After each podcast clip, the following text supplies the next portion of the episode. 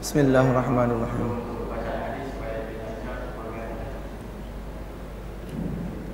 Eh.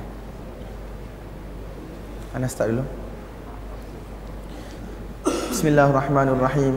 Alhamdulillah rabbil alamin wassalatu wassalamu ala sayyidil mursalin wa ala alihi wa sahbihi ajma'in. Amma ba'd. Masih lagi kita berada di dalam bab hijratul muslim iaitu tidak bercakap dengan satu-satu orang muslim. Kita masuk hadis yang ke-401. عن انس رضي الله تعالى عنه ان رسول الله صلى الله عليه واله وسلم قال ما تودثنان في الله جل وعز او في الاسلام فيفرق بينهما فيفرق فيفرق بينهما اول ذنب يحدث احدهما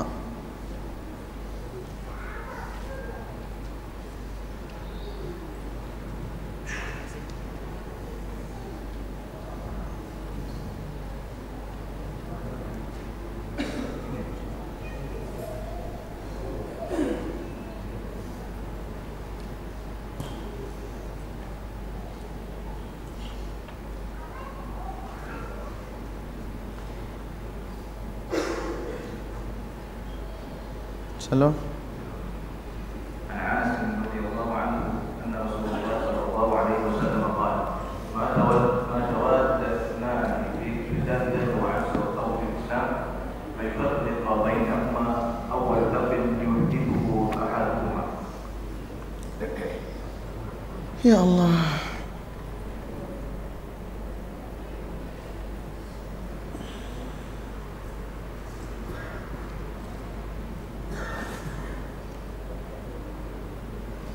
Dia kata Nabi sallallahu alaihi wasallam bersabda, "Tak.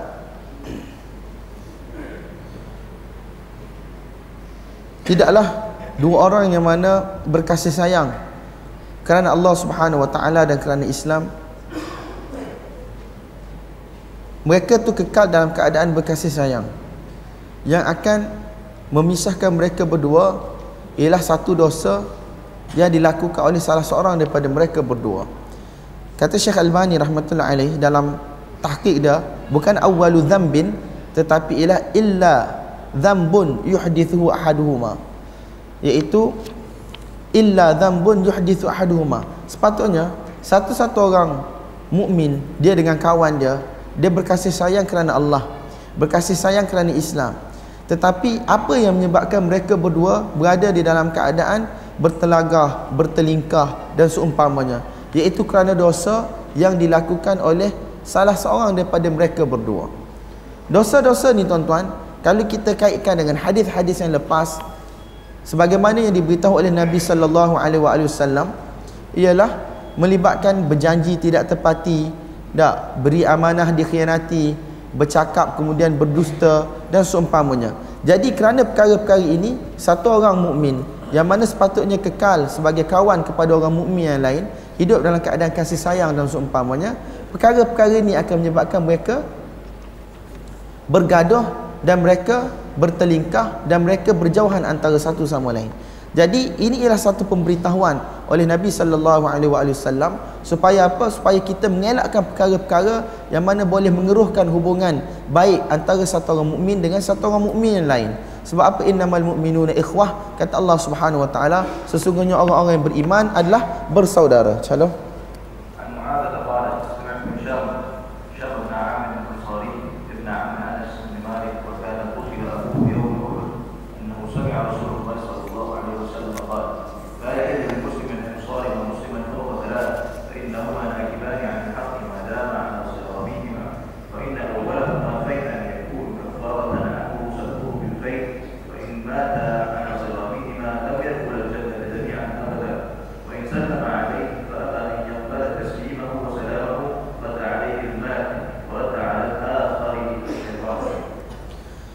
Allah Akbar. Jadi tuan-tuan, Nabi sallallahu alaihi wasallam bersabda, tidak halal bagi satu-satu orang muslim untuk dia berbalah, bergaduh dengan satu orang yang muslim lain-lain tanpa sebab yang dibenarkan oleh syarak lebih daripada tiga hari. Kata para ulama, kenapa tiga hari disebut di dalam hadis-hadis? Sebab katanya ialah kerana biasanya manusia bergaduh disebabkan oleh perasaan marah dan biasanya perasaan marah ini akan reda selepas tiga hari. Maksudnya perasaan marah ni satu benda yang tabi'i tuan-tuan. Kita tak boleh nak buang dah daripada diri kita. Memang manusia ni akan marah. Cuma berbezanya orang yang mana layan nafsu dia untuk marah lebih daripada tiga hari. Sepatutnya tiga hari tu dah reda tetapi dia nak panjang. Dia nak tarik lagi benda tu lebih daripada tiga hari maka di situ itu adalah ikhtiar itu adalah pilihan dia apabila berlaku ikhtiar dan pilihan maka di situ akan ada hukuman pahala dan juga dosa. Nampak tak?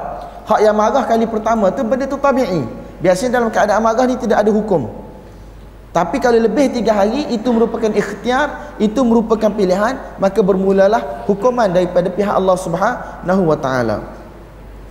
Fa innahuma 'anil haqq. Kedua-dua mereka ini menjauhi kebenaran selagi mana mereka berterusan bergaduh antara satu sama lain wa anna awwalahuma fai'an yakunu kaffaratan anhu sabquhu bil fai' atau sabquhu bil fai' orang yang mana dia akan dapat orang yang mana paling bertuah antara mereka berdua yang mana akan menjadi kafarah akan menjadi penghapus dosa bagi mereka berdua. Salah seorang daripada itu ialah orang yang mana paling cepat sekali untuk memadamkan api kemarahan tersebut. Kalaulah kedua-dua mereka mati di dalam keadaan bergaduh kedua-dua mereka tidak akan masuk syurga untuk selama-lamanya. Kata para ulama selama-lamanya di sini ialah ibarah antulil mukth menunjukkan kepada panjangnya waktu dia akan berada di dalam neraka Allah Subhanahu wa taala. Ataupun kata para ulama kalau mereka menghalalkan perselisihan, pergaduhan antara dua orang Islam tadi. Maka seolah-olah mereka telah menghalalkan benda yang haram dan mereka telah menjadi kafir dan mereka tidak akan masuk ke dalam syurga. Kalaulah salah seorang mula bagi salam, yang kedua tidak mahu menjawab salam, maka apa yang berlaku tuan-tuan? Bagi yang bagi salam ni malaikat akan tolong jawab untuk pihak dia. Dan bagi mana tak nak jawab salam tersebut, syaitan akan jawab untuk dia. Jadi tuan-tuan, dalam riwayat sebelum ni kita kata dan yang paling baik antara mereka berdua ialah orang yang paling mula sekali untuk bagi salam. Kata para ulama macam Imam Ahmad bin Hanbal antara pendapat dia sedikit keraslah untuk kita amal pada hari ini iaitu bila dia dikira tidak bergaduh bila dia kembali ke, kepada keadaan asal sebelum dia bergaduh. Kalau kawan yang rapat kan jadi rapat balik tetapi majoriti ulama mengatakan bahawasanya kalau kita dapat tunaikan hak-hak sebagai seorang muslim, dak dapat bagi salam, senyum dengan baik itu pun dah cukup dah. Tidak disyaratkan untuk kita kembali orang Kelantan kata kaci. Dak, kita dapat duduk seumpama sebelum ni ha, itu tidak disyaratkan di sisi jumhur para ulama kalau ikut syarat yang disebut oleh Imam Ahmad rahmatullahi alaih ramailah di kalangan kita kita tak dapat tunaikan yang paling penting kita tidak bergaduh tak ada perasaan hasad dengki dan seumpamanya dan kita dapat tunaikan hak satu-satu orang muslim bila kita jumpa dia bagi salam sakit kita ziarah dan seumpamanya. Shalom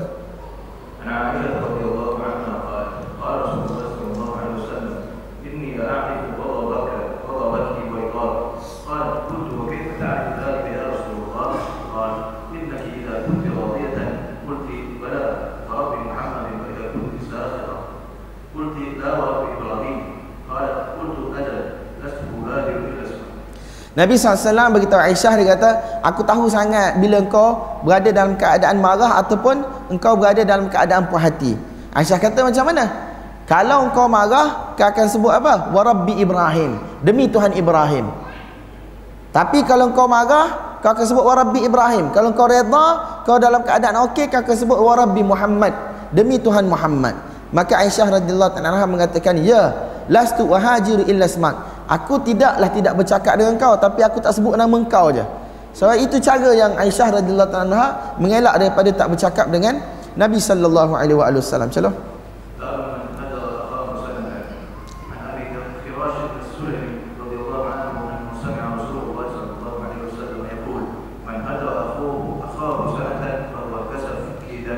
Siapa yang mana tidak bercakap dengan saudaranya seolah-olah dia telah membunuh uh, ataupun telah menumpahkan darah saudaranya. Iaitu tuan-tuan tak seolah-olah kita kata dia ni satu orang kafir dan kita telah menghalalkan darahnya untuk dibunuh. Tak sebab apa satu orang tidak bercakap dengan satu orang? Kalau dia muslim sama muslim dia akan cakap tuan-tuan. Berlaku pulau memulau ni biasanya melibatkan orang bukan Islam. Tak bila dia pulau sampai setahun tak cakap apa lagi kalau bukan? Kufur.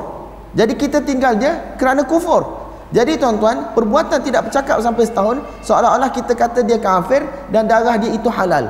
Satu sudut yang lain ulama mengatakan seolah-olah kita bunuh dia sebab orang yang kena pulau selama setahun ni tuan-tuan bukan satu benda yang mudah. Tak, sebab tu kata para ulama Nabi sallallahu alaihi wasallam telah takdib tiga orang para sahabat yang tidak pergi peperangan Badar dengan cara pulau. Sebab cara pulau ini akan memberi kesan lebih besar kepada mereka. Shalom. Daqat bihimul ard. Seolah-olah bumi itu menjadi sempit dan orang tidak bercakap, tidak berjual beli dengan mereka dan seumpamanya. Shalom.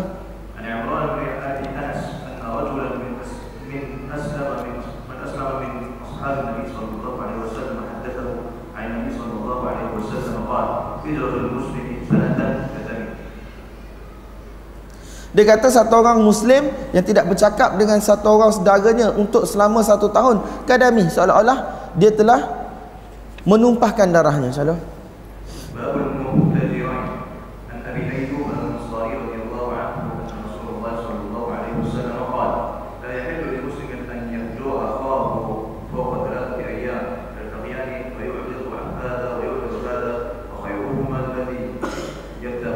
Shalom.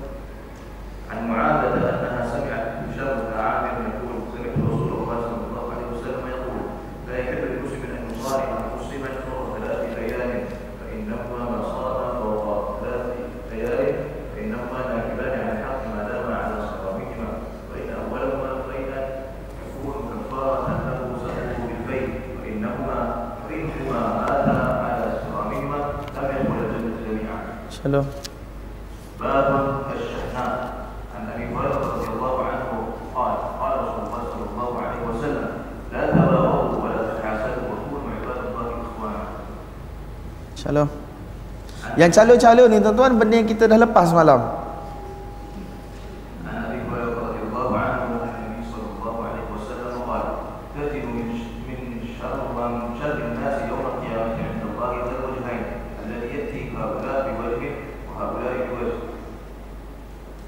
Hello.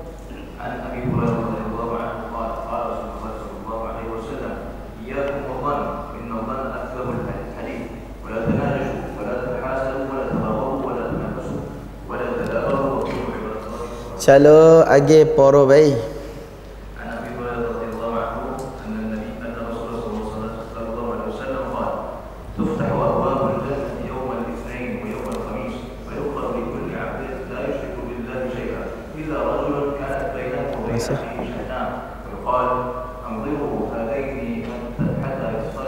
Nabi sallallahu alaihi wasallam bersabda, pintu-pintu syurga akan dibuka pada hari Isnin dan juga pada hari Khamis.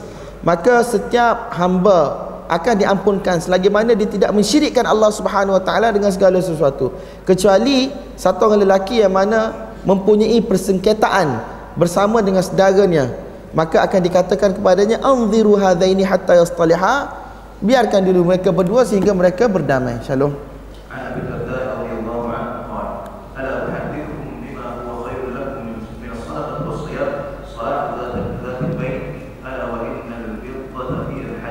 Shalom.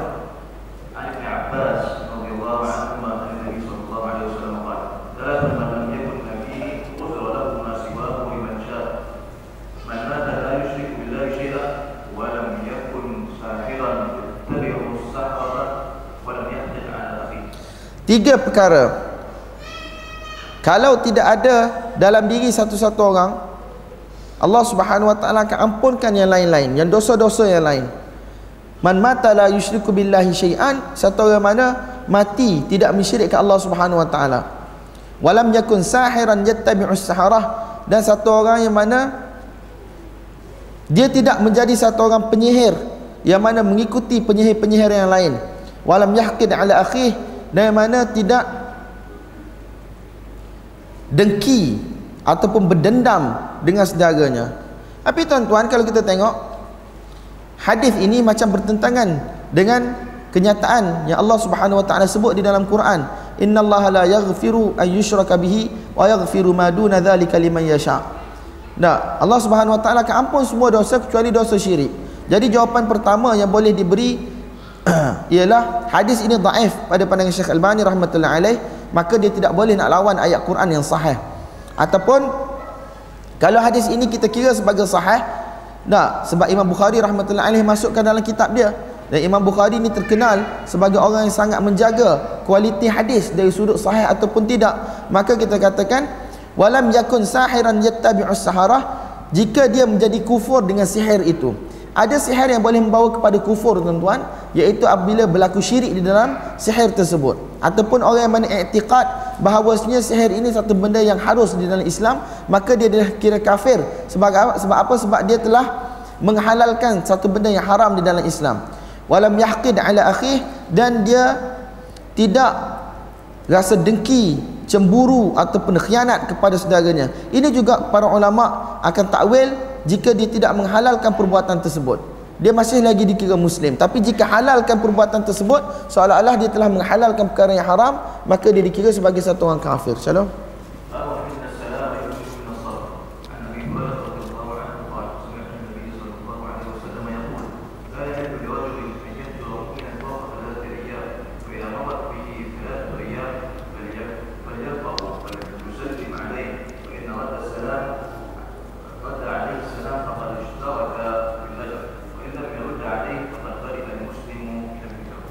Jadi tuan-tuan, apakah kriteria untuk kita kira bahawasanya mereka sudah tidak bergaduh? Imam Bukhari rahmatullahi alaih kata, "Innas salam yujzi'u minas saram." Iaitu bagi salam tu dah cukup untuk menunjukkan bahawasanya kita telah memutuskan pergaduhan dan pertelingkahan antara kita dengan saudara kita. Nabi sallallahu alaihi wasallam bersabda, tidak halal bagi satu-satu orang lelaki untuk tidak bercakap dengan satu-satu orang mukmin sedaranya lebih daripada tiga hari. Kalau dah berakhir tiga hari hendaklah dia pergi jumpa orang tu. Fal yusallim alaih. Hendaklah dia bagi salam kepada lelaki tersebut. Fa in radda alaihi salam. Kalau lelaki itu jawab faqad ishtaraka fil ajr. Kedua-dua mereka dapat pahala asalnya dosa. Sekarang dah dua-dua tukar jadi pahala tuan-tuan. Wa illam yarudda alaihi kalaulah kawan tu masih lagi mahu meneruskan pergaduhan itu faqad bari al musallimu min al hijrah. Maka orang yang mana mula salam itu dia telah terlepas daripada dosa tidak bercakap dengan saudaranya tanpa sebab-sebabnya syar'i. Dalam riwayat bagi tahu al badi ubis salam bari min al kibr orang yang mana mula bagi salam hatinya telah terlepas daripada sifat kibir iaitu sombong dan juga bongkak. Insyaallah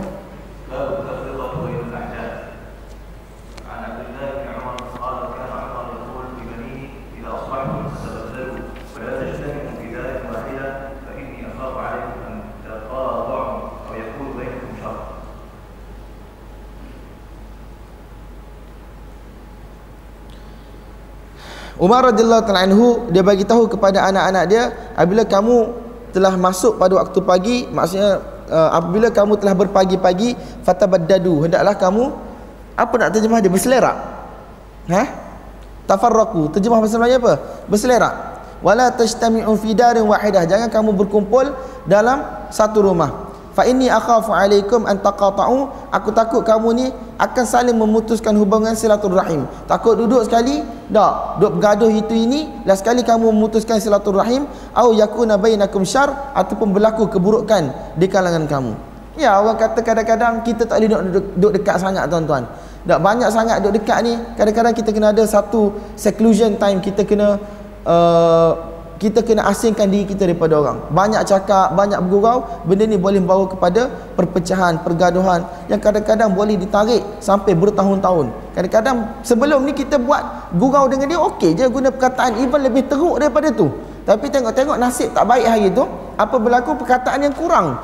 Tak kurang teruk berbanding sebelum-sebelum ni. Tapi tiba-tiba dia bawa benda tu ke hati menyebabkan sampai tidak bertegur siapa sampai ke hari ini. Benda ni bukan tak ada tuan-tuan. Berlaku di kalangan ulama ke di kalangan uh, umara ke di kalangan orang biasa ke sebab penyakit hati masalah hati ni bukan masalah yang mudah untuk diubat. Sebab tu kita kena ambil keedah pencegahan ni itu kita mengelak daripada orang yang mana duduk dengan saya dia tahu. Saya sangat tidak suka uh, gurauan-gurauan melampau ataupun main nama mak nama ayah dan seumpamanya ataupun nak sembunyikan barang-barang orang dan seumpamanya. Saya memang tidak suka benda tu. Sebab saya tahu kalau kita sekat daripada awal kita selamat tapi kalau kita tak sekat daripada awal walaupun orang kata kita ni macam Allah tak sporting lah, tak itulah, tak ini yang kata biarlah tak sporting moting pun yang paling penting tak ada masalah di kemudian hari. Berapa ramai orang yang mana main asalnya bergaduh Bergaduh sebab apa tuan-tuan? Sembunyi-sembunyi barang, sembunyi spek mata, sembunyi kunci motor dan seumpamanya. Benda tu membawa kepada pergaduhan. Kalau yang baik selepas 2 3 hari tak apa. Tapi ada yang makan tahun, makan bulan. Kalau duduk kat asrama tu sampai grad, tak bercakap sampai sudah. Benda ni bukan tak berlaku tuan-tuan masing-masing semua ada pengalaman. Tak calik ubat gigi sikit masa orang tidur dan seumpamanya. Benda ni semua ada. Betul tak tuan-tuan? Benda ni bukan satu orang mukmin punya sifat dan bukan satu orang mukmin punya perangai. Kan kita dah lepas malam kan dalam riwayat yang mana Nabi SAW kata tidak ada gurauan yang melampaui batas walaupun gurau walaupun bersungguh. Tak boleh. Sebab-sebab syar'i yang um, boleh kita tak berkawan. Sebab-sebab syar'i yang boleh kita tak berkawan macam ahli bid'ah tak, ahli bid'ah tuan-tuan jangan ambil mudah bid'ah tu macam mana? Sebab ada dia punya had-had yang disebut oleh para ulama ataupun ahlul fujur orang yang tidak salat dan seumpamanya. Dak orang yang mana kita berkongsi bilik dengan dia dak bawa arak masuk dalam bilik dan seumpamanya masuk dalam rumah ataupun buat benda-benda yang tidak sepatutnya. Memang benda tu bertentangan dengan syarak yang jelas. Cuma setengah ulama kata sekarang kita musim dakwah tuan-tuan. Kalau kita tinggal dia adakah menyebabkan dia akan lebih dekat dengan Allah Taala Maksud kita tidak bercakap dengan dia ataupun kita hijrah dia maksudnya kita tidak bercakap dengan dia tidak itu maksudnya ialah kita tidak duduk bersama dengan mereka tuan-tuan. Dalam perhimpunan mereka dalam gathering mereka dalam makan minum dia orang kita mengelak daripada tu. Tetapi untuk pergi buat baik hubungkan silaturahim dengan niat dakwah benda itu ialah satu benda yang mana diajar oleh Islam. Dan satu orang suami boleh untuk takdib isteri dia lebih daripada tiga hari tidak bercakap tak satu orang ustaz boleh tidak bercakap dengan anak murid dia lebih daripada tiga hari untuk tujuan islah, untuk tujuan pembaikan. Benda tu tak ada masalah.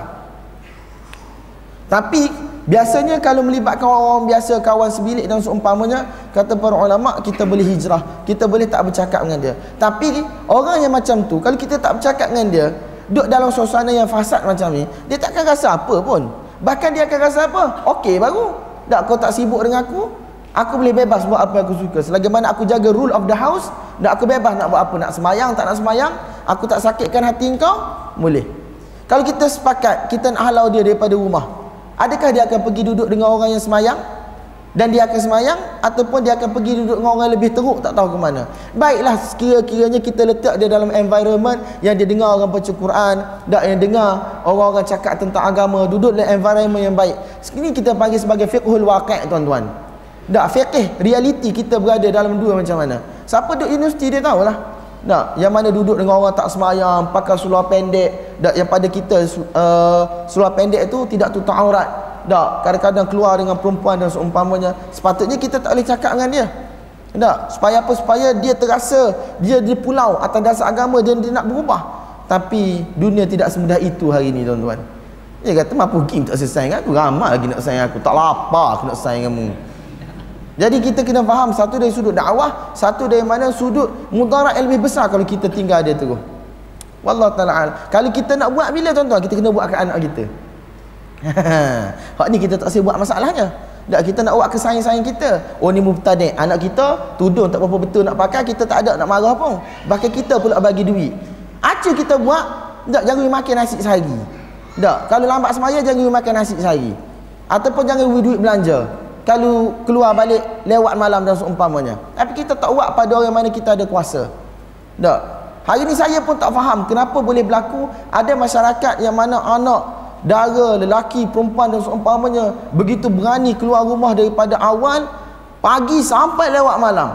Tak duduk asrama atau duduk mana tapi dia duduk rumah dia. Tak pakai pakaian yang ketat dan seumpama. Saya tak tahu bagaimana benda ni boleh berlaku. Saya tak boleh fikir, saya tak jumpa lagi jawapan dia. Bagaimana tuan-tuan? Kalaulah mak ayah dia jaga daripada kecil lagi, tak. Benda tu dididik daripada kecil. Tapi kita tak boleh nak salahkan mak ayah juga. Tak. Bukan salah ibu mengandung. Tak. Bukan dia tak suruh-suruh. Tapi banyaknya tak suruh lah senang cerita. Dan anak keluar dengan laki pun tak ada masalah. Anak balik lambat pun tak ada masalah. Kenapa benda ni berlaku? Zaman dulu jarang benda ni berlaku tuan-tuan. Anak-anak tahun 80 lebih tu setengah jam sebelum maghrib pun ada rumah dah. Tak. Tak keluar dah rumah waktu maghrib. Mana ada boleh tengok TV waktu maghrib dulu? Tak. Sama ada mengaji kat rumah orang atau mengaji kat rumah sendiri setengah jam sebelum maghrib kita kena balik rumah dah. Tak boleh keluar rumah dah. Pintu kena tutup dah. Ha, tapi tengok kita sekarang. Anak bebas macam hotel. balik rumah kenapa sebab kita tidak marah dan kita tidak didik mereka bila dah besar susah dah kita nak ubah tuan-tuan ni sebulan-sebulan 3-400 masuk ni nak sebulan-sebulan 3-400 masuk ni menantu kalau kena yang kaya bagi balik kadang-kadang duk tak nak nasi untuk orang tak semayang pun masa raya balik kadang-kadang tak nak nasi bagi makan kepada orang yang tak semayang pun balik rumah kita tu. Setengah-setengahnya menantu ipaduai ni tuan-tuan. Nak kita duk jamu orang tak semayang pun dalam rumah kita. Tapi kita tak cakap apa pun. Kat kampung banyak lah saya bunyi makcik-makcik saya bising. Hmm, tak suara-suara balik lah rumah aku. Tak pada tak semaya bel tu tak payah tak payah tak payah. Malah nak nak sangat. Eh kalau tak semaya bel tak ngabuh-ngabuh tu lah pokok mulu basah aku. Boleh kita nak buat gitu kita tak buat gitu. Sebabkan keluarga kita. Betul tak? Saya nak ngepek lalu mari benda-benda lagu ni. Sebab apa tuan-tuan? Kita. Lainlah kalau adik kakak kita kita tak ada satu kuasa penuh. Tapi kalau anak kita tak, benda ni memang kuasa penuh lah ada tangan kita. Mak kita kita tak nak kata apa dah. Kalau mak kita, tak, contohnya orang kampung keluar rumah tak, nak jemur kain tak pakai tudung. Kita boleh nasihat eh, tak kira kita nak kata lebih daripada tu. Adik kita pun dia kata mu siapa? Kalau kena mak ayah backup pula dah. Allah supaya anak mu, aku hak mengandung ke dia. Ha, mak kata gitu pula bila kita nasihat. Payah tuan-tuan, tapi orang yang mana berada di bawah kita punya kuasa penuh, especially anak maka kita kena jaga daripada awal tuan-tuan kalau boleh umur 9 tahun tu saya pakai purdah lalu baru jalan sekolah aku kalau dia rasa panah masa sekolah dia buka purdah ya oh kali 9 tahun dia pakai tu dia kecek dah kak hmm umur 17 hmm, tak ada cabut habis. Tak ada gapo ke sekarang lekat dah. Calo. Ajar tuan-tuan bagi pakai pakaian hitam. Kalau orang perempuan lah. Bagi pakai pakaian hitam ajar pakai purdah awal-awal. Tak. Suruh belajar-belajar masak belajar-belajar jahit. Tak biar jadi orang biasa. Nabi SAW kata orang perempuan yang paling mudah masuk syurga. Tak Allah tak Rasul buat kerja rumah insyaAllah aku jamin syurga untuk dia tuan-tuan nak cara payah apa lagi? Hmm? nak cara payah apa lagi? Golongan feminisme dia nak cakap lain itu terpulang pada dia. Saya raya Nabi raya cara mudah ke puan nak masuk syurga. Tak Allah tak Rasul buat kerja rumah. insyaAllah aku jamin syurga Nabi kata. Calo.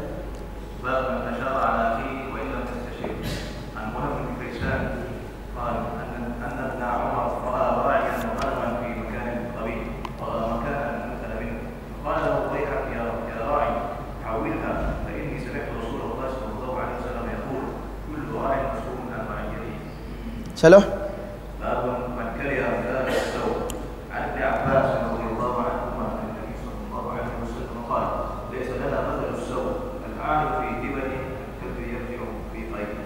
Laisa lana mathalus sau tak ada bagi kami satu perumpamaan yang lebih teruk sekali iaitu satu orang yang mana dia telah bagi hadiah dia telah bagi hibah tak kemudian dia minta balik hadiah dia iaitu seumpama satu ekor anjing yang mana menjilat balik dia punya muntah. Jadi perumpamaan-perumpamaan ini dibenarkan dalam Quran Allah sebut kamasalil kalb kamasalil himar seumpama anjing seumpama himar benda ini tak ada masalah. Tapi ada juga orang kata tak payah gunalah perkataan yang pelik-pelik ni. Tapi ala kulli hal Nabi SAW dia guna perkataan tu. insyaAllah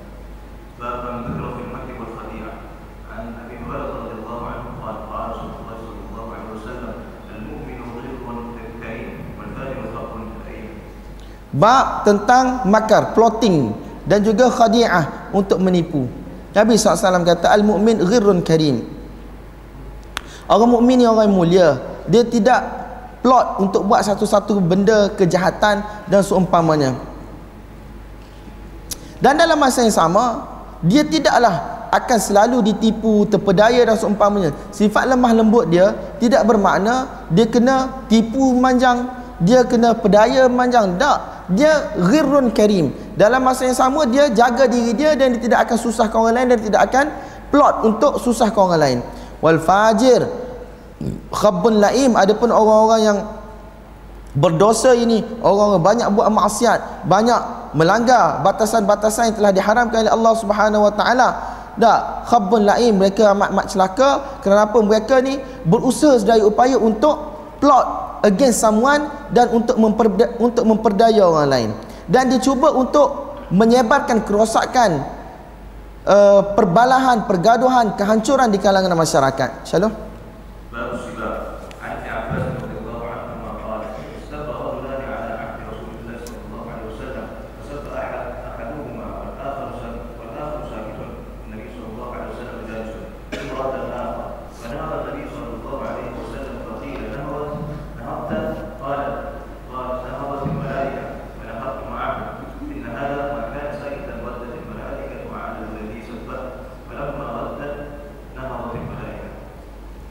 Jadi kesimpulan hadis ni, dua orang bergaduh depan Nabi SAW. Satu orang cerca satu orang yang lain. Kemudian, Nabi SAW tak kata apa. Kemudian apabila si B ini balas balik cercaan tersebut, Nabi SAW bangun. Orang tanya kepada Nabi SAW, kamu dah nak pergi ke? Dia kata aku nak pergi ya. Malaikat dah nak pergi. Ketika mana lelaki A mencerca B, B tak jawab, malaikat yang tolong balas untuk lelaki B tadi. Malaikat yang tolong jaga, malaikat yang tolong defend, lelaki B. Tapi bila dia dah Jawab sendiri malaikat pun bangunlah. eh.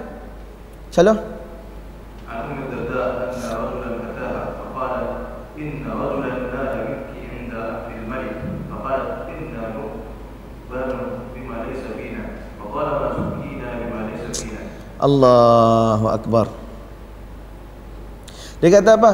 Satu orang perempuan Datang bagi tahu Umud Darda radhiyallahu ta'ala anha Bahawa ada satu orang Telah sebut kepada Abdul Malik bin Marwan khalifah satu benda yang tak cantik lah tentang Ummu Darda. Faqala faqala dia kata in nu'ban bima laysa fina. Dia kata apa?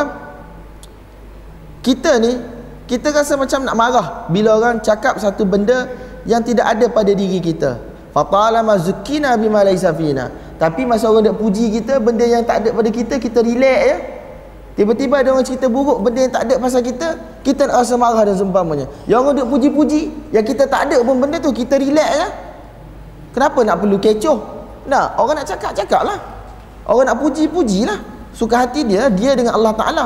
Apa yang keluar daripada mulut dia. Tetapi kita yang keluar daripada mulut kita ini kita akan dipertanggungjawabkan oleh Allah Subhanahu wa taala. Calon.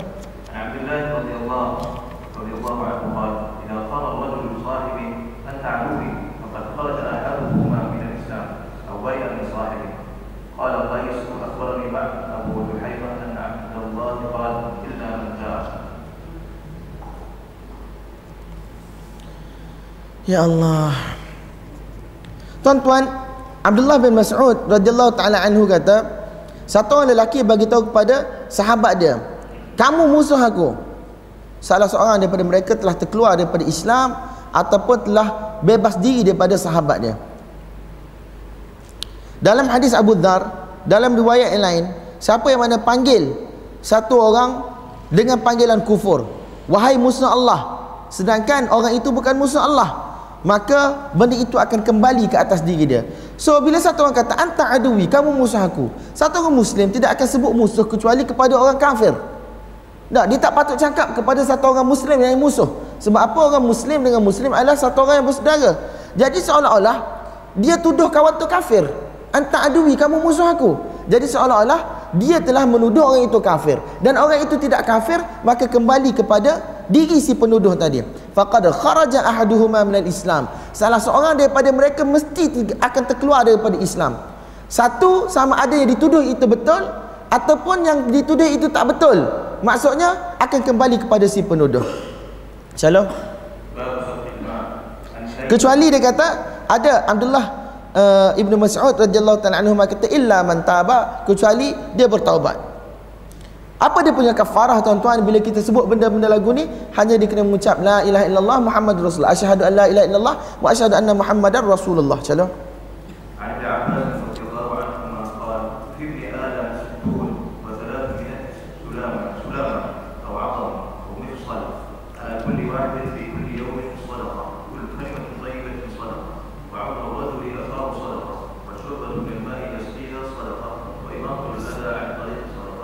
360 tulang ataupun sendi yang mana kita kena bagi sedekah setiap hari tanda kita syukur pada Allah Subhanahu wa taala. Antaranya kullu kalimatin tayyibatin sadaqah. Setiap perkataan yang baik itu adalah dikira sedekah. Wa aunur rajuli akahu sadaqah. Satu orang lelaki tolong sahabat dia juga dikira sedekah. Ini umum tuan-tuan. Dia tak cakap pertolongan macam mana? Tolong baiki kereta ke? Tolong bagi pinjam duit ke? Tolong translate satu dua tiga ayat ke?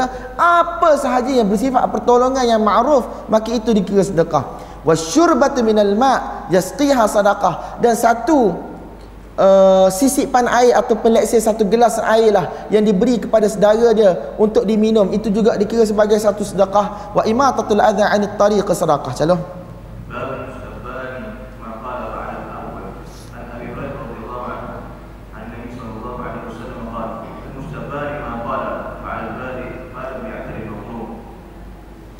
al-mustabban iaitu dua orang yang mana saling mencerca mencela antara satu sama lain. Maqala fa'al al-badi. Apa yang diucap oleh mereka berdua akan jatuh kepada orang yang mana mula benda tu.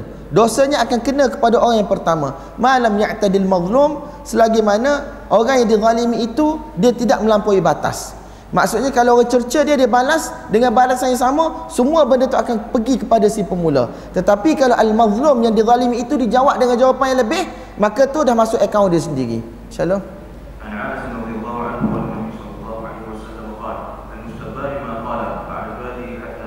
Shalom.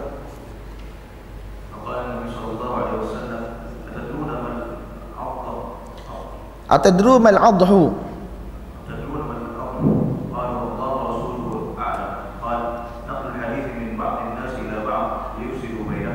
Adakah kamu faham apa yang dimaksudkan uh, sebagai fitnah?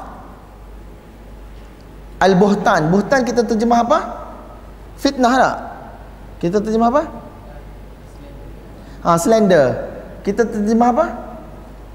Bahasa Melayu? Bukan? Yang orang tu tak buat pun kita tuduh dia buat. Buhtan. Apa bahasa Melayu dia? Kita sebut fitnah. Mengumpat benda yang dia ada. Tak. Buhtan ni kita fitnah lah benda yang dia tak buat langsung lah kan? Jadi adakah kamu tahu apa itu fitnah? Ma al-adhu iaitu fitnah. Qalu Allah wa rasuluhu a'lam. Allah dan rasulnya lebih mengetahui. Qala naqlul hadith min ba'dhin nas ila ba'd. Memindah-mindahkan ataupun menjadi informer bawa cerita daripada satu puak kepada satu puak lifsidu bainahum untuk mereka rosakkan antara mereka itu. Untuk mereka rosakkan hubungan antara mereka ini dinamakan sebagai al-adhu. Lebih kurang namimah tadi shalom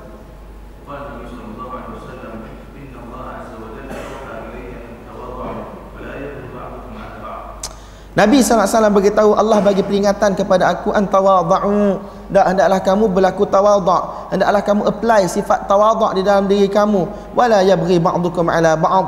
Jangan sekali-kali kamu menzalimi orang yang lain. Sebab apa tuan-tuan? Sifat zalim berlaku zalim kepada orang melampaui batas. Ini adalah khilaf dengan khilaf. Ini adalah khilaf dengan sifat tawadha' Sebab apa? Orang yang mana rasa superior sahaja yang akan buat jahat kepada orang. Ambil hak orang tanpa kebenaran, tak caci maki orang, pukul orang, sepak orang. Orang yang mana dalam diri rasa dia tuan. Orang yang mana dia ni terlepas daripada hukum Allah dan hukum masyarakat. Orang ni sahaja. Sebab itu Nabi SAW kata, Allah Taala bagi tahu aku antawadhu kamu kena tawadhu dan Nabi sambung. Wala yabghi ba'dukum ala ba'd. Jangan sekali-kali kamu melampaui batas. Sebab apa? Sifat melampaui batas adalah hasil daripada sifat rasa superior rasa lebih hebat rasa lebih bernilai rasa lebih tinggi darjat berbanding dengan orang lain. Insyaallah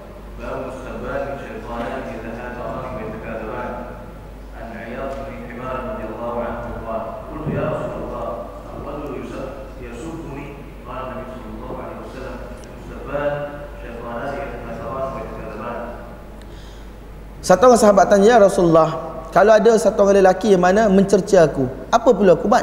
Nabi SAW jawab, dua orang yang saling mencerca ni, syaitanan, dua syaitan. Ya tahataran, saling duk bergaduh, wa takadzaban, saling mendustakan antara satu sama lain. Maksudnya kamu jangan jadilah salah seorang daripada syaitan tersebut. Maksudnya kamu berlepas diri daripada apa dia cakap, dia dengan Allah Ta'ala. Shalom.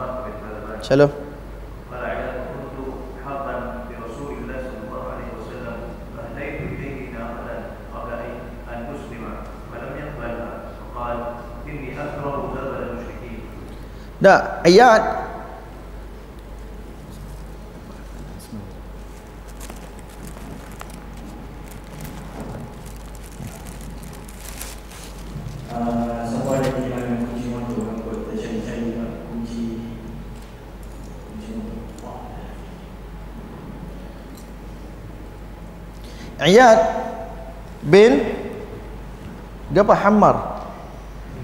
Himar? Tak tahu. Nama betul dia macam mana kena cek pula. dia kata apa? Aku dulu adalah musuh bagi Nabi SAW adalah satu ketika aku bagi hadiah satu ekor unta kepada Nabi SAW sebelum aku masuk Islam. Nabi tak terima. Dia kata aku tak suka hadiah daripada orang musyrik. Calon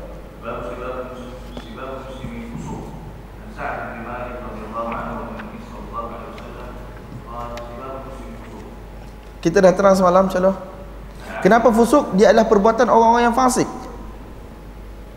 insyaAllah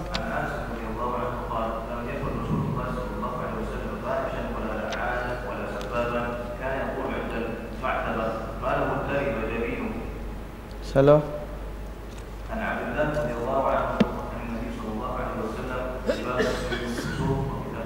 Shalom.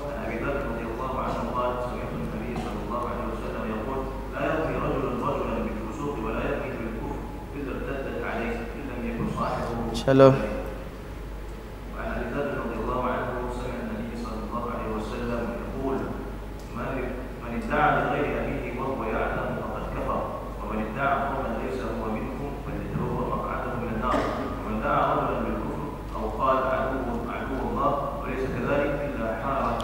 Jadi tuan-tuan, man da'a li ghairi abihi wa huwa ya'lamu faqad kafar. Siapa yang mendakwa orang lain sebagai ayahnya dalam keadaan dia sedar, dalam keadaan dia tahu maka dia telah kufur. Apa maksud telah kufur? Dia itu kufur nikmat kata para ulama. Sebab orang lain yang besarkan dia, dak yang bagi makan minum pada dia, tiba-tiba dia mengaku orang lain sebagai ayah dia. Dan dia boleh jadi kufur yang hakiki jika dia menghalalkan perbuatan tersebut kerana dia telah menghalalkan perkara yang haram. Dan begitu juga ayat yang kedua wa man da'a qauman laysa huwa minhum falyatabawwa maq'adahu minan nar. Siapa yang mana mendakwa dia daripada satu-satu puak yang mana dia bukan daripada puak tersebut, maka hendaklah dia sediakan satu tempat untuknya dalam neraka dengan erti kata dia akan masuk neraka. Sebab apa tuan-tuan? Apabila melibatkan alliance dak kita daripada puak mana dan seumpamanya, benda ni banyak hukum hakam yang berkait rapat dengan benda tu. Dari sudut nasab, dari sudut pewarisan harta pusaka dan seumpamanya. Ini tuan-tuan akan belajar dalam kitab-kitab fiqah melibatkan uh, hamba. Dan apabila satu-satu orang hamba dibebaskan, siapa dia punya nasab? Tak, siapa dia punya nasab? Dia akan dinisbahkan kepada siapa? Tak, kalau dia mati tidak ada waris dan seumpamanya siapa yang akan mewarisi harta pusaka dia? Mu'tiq, orang yang mana bebaskan dia. Kalau dia dah kata orang lain yang bebaskan, maksudnya orang lain yang akan orang lain yang akan warisi harta pusaka tersebut. Jadi hukum hakam Allah Subhanahu Wa Taala dah jadi celaru di situ. Sebab tu dalam kes Barirah, tak, apabila Aisyah radhiyallahu anha tahu bahawasanya Barirah radhiyallahu ta'ala anha hendak dibebaskan oleh dia punya tuan. Aisyah kata aku akan bayar. Tak aku akan bayar. Kamu punya baki-baki duit lagi kepada tuan engkau. Cuma tuan dia kata boleh. Kami mensyaratkan walak untuk kami. Walak ni apa tuan-tuan? Kita kata macam alliance lah. Saya nak terjemah pun tak kerti bahasa Melayu walak ni? Sebab banyak kita fiqah tak ngaji dah bab-bab hamba dan seumpamanya. Walak alliance ini hak kekuasaan ini kami nak pegang lagi. Nabi sallallahu alaihi wasallam bila dia beritahu Nabi marahlah. Dia kata al wala uliman a'taq. Tak siapa yang mana membebaskan hamba dia akan dapat hak walak tersebut. Dia akan dapat hak uh, kuasa tersebut untuk pegang kawan tu. Jadi sekira-kiranya kalau kawan tu mati tidak ada waris dan seumpamanya si mu'tik si pembebas itu yang akan warisi. Jadi kawan ni nak walak itu kekal dia punya. Nabi marahlah. Dia kata sesiapa yang mana buat syarat yang tidak ada di dalam kitab Allah dan dalam sunnah. Tak. Maka benda itu batil walaupun 100 syarat. Jadi tuan-tuan sebab tu Allah Subhanahu Wa Taala marah kepada orang yang mana mendakwa dia daripada kaum yang lain sedangkan dia daripada kaum yang lain. Kerana di sana berlakunya perubahan ataupun pengubahan terhadap hukum hakam syarak. Kalau dihalalkan benda tu dia jadi kafir. Shalom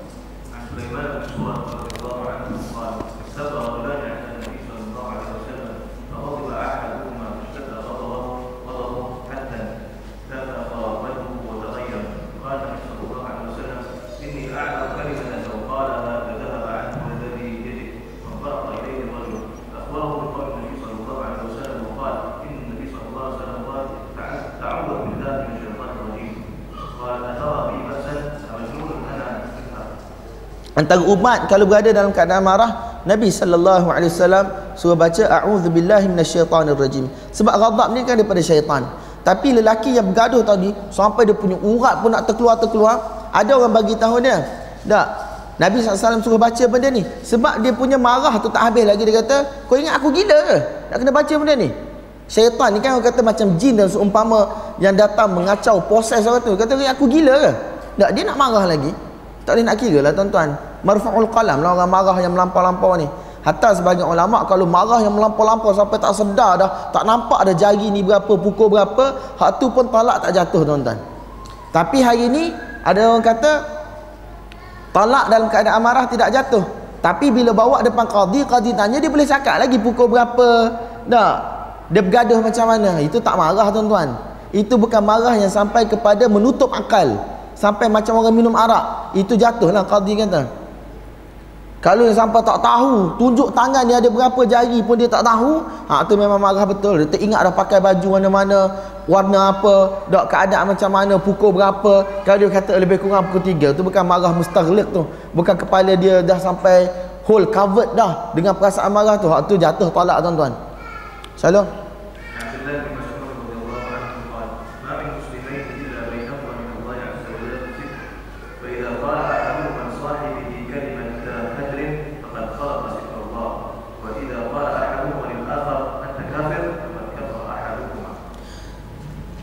Satu orang Islam antara dia dengan Allah Subhanahu Wa Taala ada satu hijab. Kalau salah seorang daripada mereka cakap kepada kawan dia satu kalimah yang boleh menyebabkan mereka bergaduh, berselisih pendapat dan tidak bercakap, dia telah mengoyak-ngoyakkan hijab dia dengan Allah Subhanahu Wa Taala tadi. Wa idza qala ahaduhuma lil akhar anta kafir faqad kafara ahaduhuma. Kalaulah satu orang bagi tahu kepada kawan dia yang kafir, dia kata wahai kafir dan kawan itu tidak sedemikian maka kufur itu kembali kepada dia. Shalom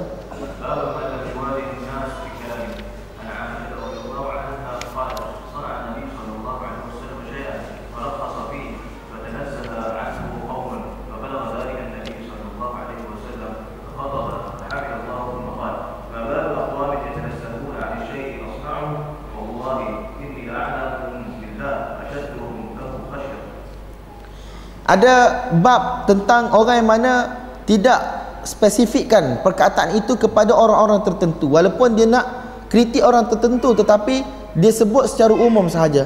Dalam hadis ni Nabi sallallahu alaihi wasallam nak dia telah bagi rukhsah kelonggaran untuk dibuat sesuatu. Tetapi ada sebahagian puak dia rasa tak di kalangan sahabat yang rasa warak kita tak perlu buat benda ni ha, kerana warak dan seumpamanya. Maka sampai cerita kepada Nabi SAW Nabi naik mimbar berkhutbah Nabi kata ma balu aqwam?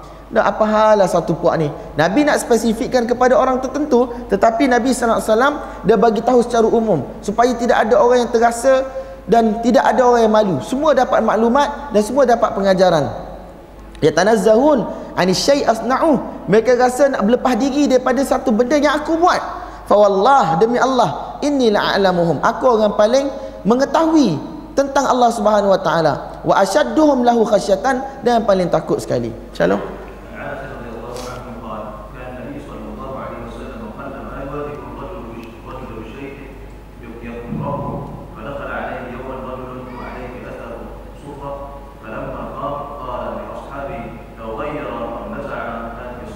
Nabi SAW dia tak suka nak tuju terus kepada satu-satu orang yang melakukan perkara yang Nabi SAW tidak suka. Bahkan Nabi akan bagi tahu kepada orang lain tak suruh cakap kepada dia uh, ubah benda ni jangan buat benda ni. Satu ketika Nabi tengok ada orang pakai uh, baju yang mana ada kesan kuning. Benda ni pun diperdebatkan oleh para ulama lagi.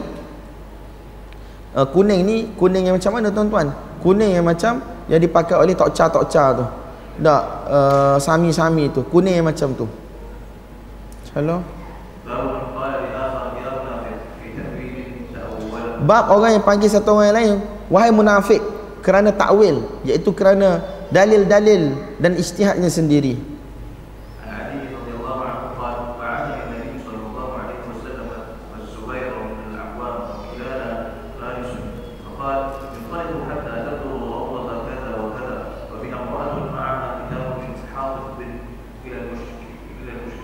Ilal musyrikin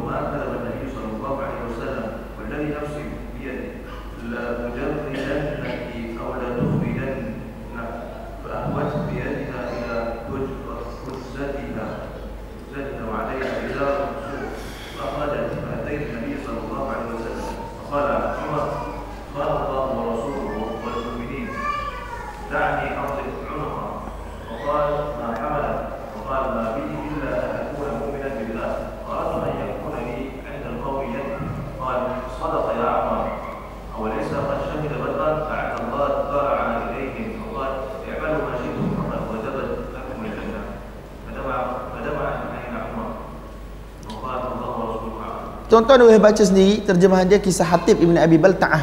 Dak ketika mana Nabi SAW nak pergi serang Mekah dak selepas berlaku uh, apa orang kata uh, pencabulan perjanjian untuk tidak berperang ataupun tidak menolong satu-satu puak yang alliance dengan kaum musyrikin ke atas puak yang lain yang alliance dengan Nabi SAW sebab pada waktu tersebut ialah fatrah sulh Hudaybiyah perjanjian Hudaybiyah antara orang Islam dan juga orang kafir. Tetapi bila ada pencabulan perjanjian tersebut oleh pihak musyrikin Nabi SAW bermusyarat dengan para sahabat nak pergi serang Mekah.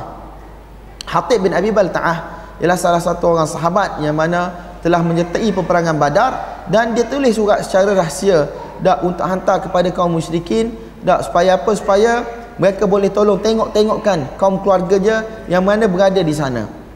Jadi Nabi SAW dak telah diberitahu melalui wahyu dan hantar Ali dan juga Az-Zubair Ibn Awam radhiyallahu anhu untuk pergi cari satu orang perempuan di satu tempat nama dia Raudah tablughu Raudah Raudah kaza wa kaza. Dalam riwayat disebut Raudah Khuh.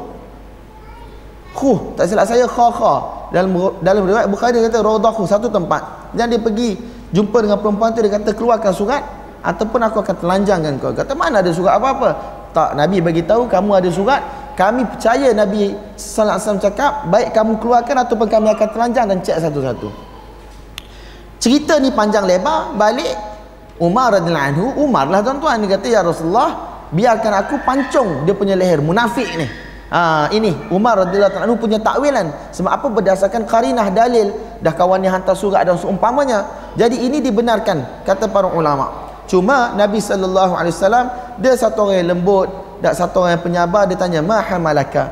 Ha, apa yang menyebabkan kau buat macam ni wahai hatib? Maka dia kata aku ni sebenarnya memang beriman dengan Allah taala. Aku nak tolong kaum keluarga aku di sana. Sebab aku ni bukan asal orang Mekah. Kaum keluarga di sana tak apalah ada orang nak jaga.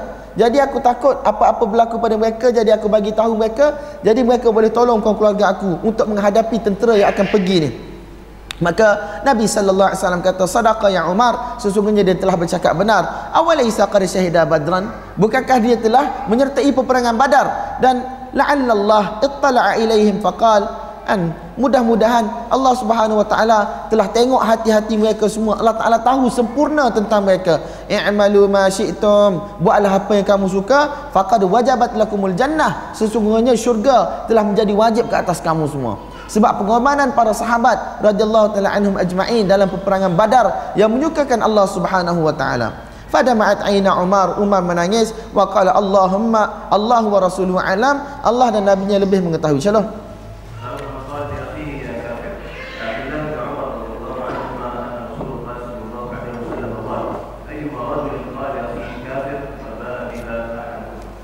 Tuan-tuan, satu orang mana panggil kepada saudara dia, ya kafir dan seumpamanya baiklah dia ucap la ilaha illallah muhammadur rasulullah. Sebab kalau kawan dia betul kafir tak apalah kena kawan dia. Tapi siapa yang dapat bagi kita satu kepastian yang mana kawan kita tu betul-betul kafir? Takut benda tu kembali kepada kita. Iyadzan billah. Maka satu orang yang kata kepada kawan dia ya kafir baik dia ucap asyhadu an la ilaha illallah wa asyhadu anna muhammadar rasulullah. Itu tanda dia tajdid dan dia perbaharui iman dia terus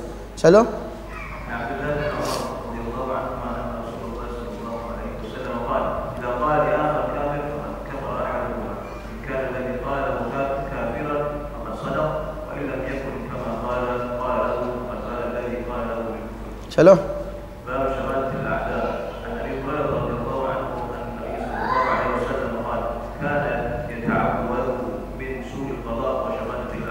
Nabi sallallahu alaihi wasallam minta berlindung daripada beberapa perkara. Dalam riwayat ini disebut dua perkara, iaitu su'il qada. Su'il qada iaitu uh, ujian berupa cabaran-cabaran ataupun keputusan-keputusan yang pada pandangan zahir kita tidak favor kita yang tidak menyebelahi kita. Tak. Macam apa-apa yang berlaku tak bergaduh antara dua orang bawa mahkamah dan seumpamanya tak. Kita tahu bahawa kita di pihak yang benar itu tanah kita dan seumpamanya. Tak. Kemudian diputuskan tengok-tengok yang bersalah kita. Tak. Kawan kita tu dapat benda yang bukan hak dia. Ini pun Nabi sallallahu alaihi wasallam minta doa dengan Allah Taala misuil qada keputusan-keputusan yang mana tidak baik untuk kita pada pandangan kita yang mana tidak kena tidak menyebelahi kita. Wa syamatatil a'da iaitu kegembiraan para musuh. Hak ni pun kita kena minta jauh daripada Allah Subhanahu wa taala. Sebab apa? Bagaimana musuh boleh gembira tuan-tuan? Apabila berlaku perkara-perkara yang mana tidak disukai kena pada kita. Tak rumah terbakar kereta terbalik tak majlis disabotaj dan seumpamanya. Jadi benda-benda ni kita kena minta berlindung dengan Allah Subhanahu Wa Taala. Dalam riwayat ada empat benda yang Nabi sallallahu alaihi wasallam minta berlindung. Allahumma inni a'udzubika min su'il qadha wa syamatatil a'da wa darkis syaqa. Kecelakaan yang paling bawah. Tak minta berlindung juga. Wa darkis syaqa. Apa satu lagi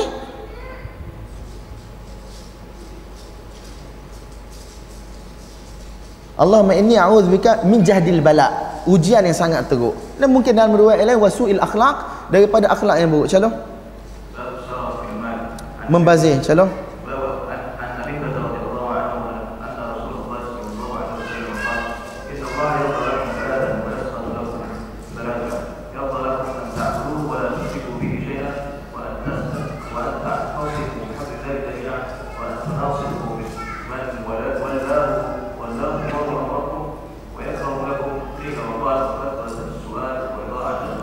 Allah Ta'ala suka tiga perkara dan benci tiga perkara. Allah Ta'ala suka jika kamu menyembahnya dan tidak mensyirikkannya. Dan kamu berpegang dengan tali Allah Subhanahu Wa Ta'ala ke semua kamu iaitu Alkitab dan juga As-Sunnah. Dan engkau memberi nasihat kepada pemimpin-pemimpin yang Allah lantik mereka untuk menjaga urusan kamu. Dan Allah Ta'ala tidak suka tiga perkara. Qila wa qal. Tak banyak cakap itu ini wa kasratus soal banyak minta banyak bertanya. Wa idha'atul mal dan juga membazir. Calon kita dah sarah semalam calon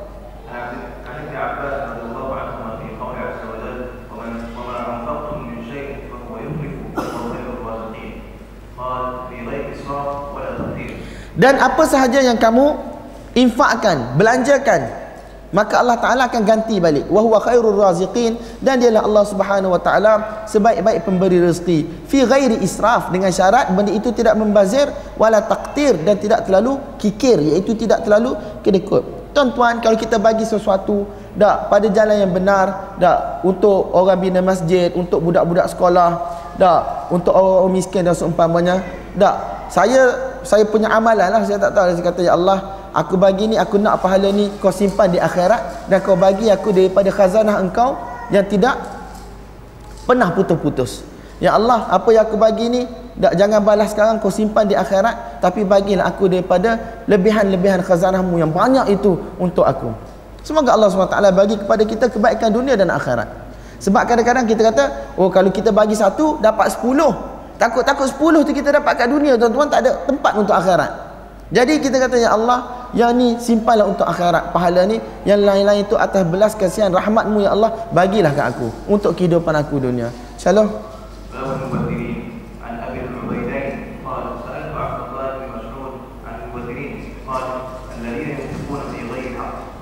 Ini dikira orang membazir. Iaitu orang mana membelanjakan harta dia bukan pada perkara yang benar. Kalau israf apa beza antara tabdzir dan juga israf? Kalau tabdzir kata para ulama guna bukan pada jalan yang hak itu dikira membazir. Tetapi israf iaitu melampau sikit guna pada benda yang hak. Macam makan benda yang hak. Tak, kita nak kena makan tak untuk dapat tenaga dan seumpamanya tapi melampau dalam guna itu dikira sebagai israf. Tak. Tak ada masalah tuan-tuan, tapi dengan syarat kita tidak menimbulkan kesan buruk ataupun kita tidak menzalimi orang yang mana di bawah tanggungan kita. Kita nak zuhud nak zuhud. Padahal anak isteri kita layak untuk makan ayam sekali seminggu daging sekali seminggu dak telur sekali seminggu. Tapi sebab kita nak zuhud dak kita bagi makan telur je sepanjang hari. Dak tujuh kali oh nyemutah jeluak boleh. Ustaz kita kata apa? Benda itu haram. Zuhud atas kita boleh. Tetapi nak zuhudkan anak isteri benda itu haram. Kena minta izin daripada mereka. Shalom. عن ابن عباس رضي الله عنهما المبذرين قال المبذرين في غير حق باب اصلاح اصلاح المنازل باب ما renovate rumah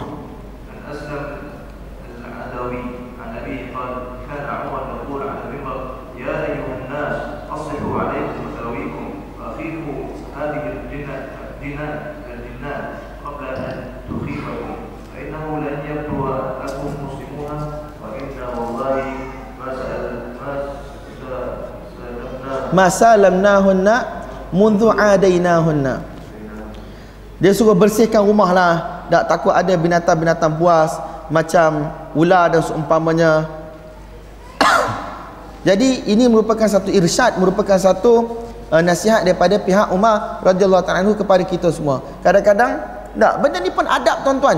Tak takut timbul satu ketika qabla an tukhifakum. Takut jinan tu ialah uh, ular-ular yang berada di dalam rumah takut benda itu akan menyebabkan kita rasa takut dan seumpamanya. Dan dalam masalah bunuh ular ni ada khilaf di kalangan para ulama adakah kita boleh bunuh ataupun tidak?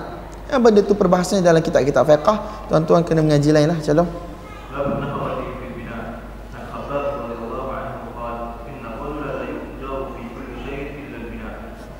Khabab radhiyallahu anhu kata setiap benda yang dikeluarkan oleh satu orang lelaki yang dibelanjakan semua akan diberi pahala oleh Allah illa bina kecuali buat bangunan. Maksudnya buat rumah. Buat rumah macam mana? Berlebihan berlebih-lebihan lebih daripada keperluan. Itu tidak akan dapat pahala untuk dia. Wallahu taala alam bissawab. Calon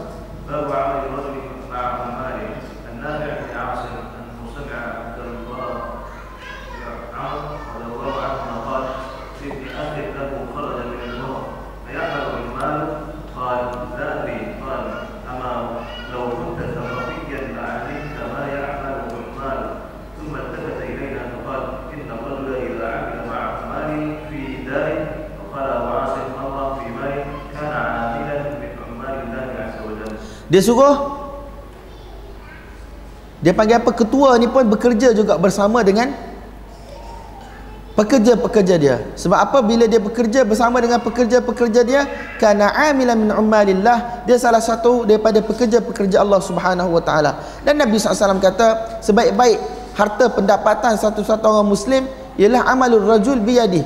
Satu pendapatan yang mana diperolehi oleh satu orang lelaki dengan tangan dia sendiri kalau dulu para sahabat ada yang berniaga, ada yang bertani dan seumpamanya, maka kita pada dunia hari ini tak kita terlibat dengan kerja kita kerja-kerja kita sendiri. Dan dalam masa yang sama, dia menunjukkan tawaduknya kita, tak kita tidaklah nampak macam master tuan semata-mata, tak semua benda, tak kadang-kadang kopi satu pun kita suruh orang buat, tak photostat satu benda pun suruh orang buat. Betul kita bayar gaji PA dan seumpamanya, tapi sometimes kita cubalah untuk tawaduk dengan diri kita sendiri. Satu orang ustaz kami bagi tahu, ada syekh dia, guru dia tak tidak pernah minta walaupun segelas air daripada isteri dia. Tak kalau nak buat magi tu lain cerita, tapi untuk minta itu tidak. Dia kata apa ini ialah hamba Allah yang mana didatangkan ke rumah aku, aku perlu khidmat pada dia supaya dia dapat beribadat pada Allah dengan baik. Kalaulah macam ni tuan-tuan, masing-masing ada perasaan untuk berkhidmat pada orang dan tidak mahu tuntut hak. Rumah tangga akan hidup dalam keadaan aman dan juga harmoni. Ini tak suami Masing sikit pun marah Bini tak suami kata sikit pun dah mula nak mengajuk Masing-masing nak ambil hak daripada orang Tetapi tidak mahu berkhidmat. Itu masalah dia tuan-tuan. Shalom.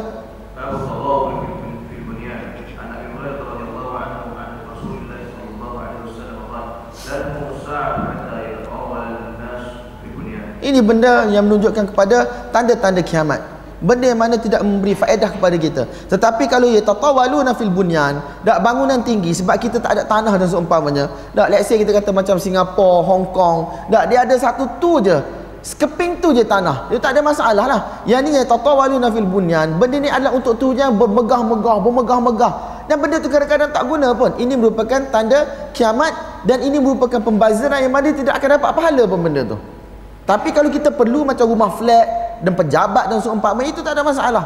Tetapi tuan-tuan kita tengok hari ini bagaimana negara dengan negara yang lain mereka saling yatatawalu nafil bunyan. Ini merupakan tanda kiamat yang telah disebut oleh baginda Nabi sallallahu alaihi wasallam. Calon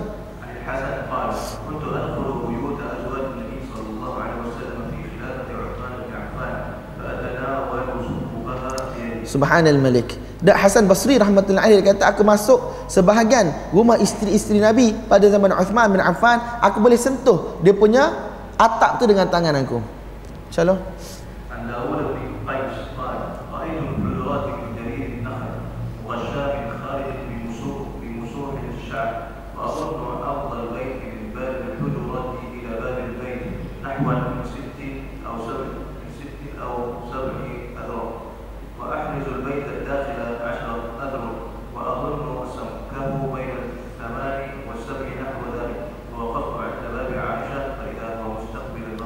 Ini description rumah siapa tuan-tuan?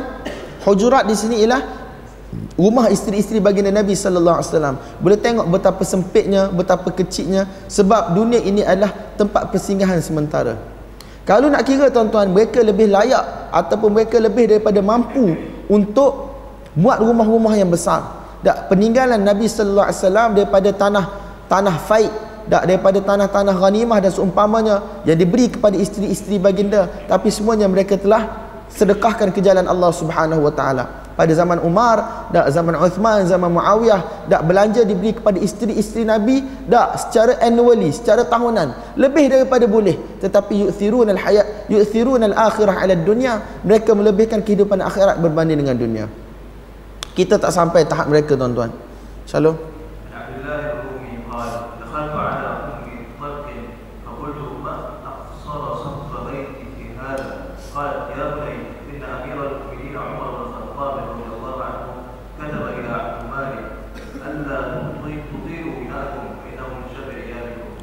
Ada orang kata kepada Ummu Talq, dia kata sangat merendah atap rumah kau.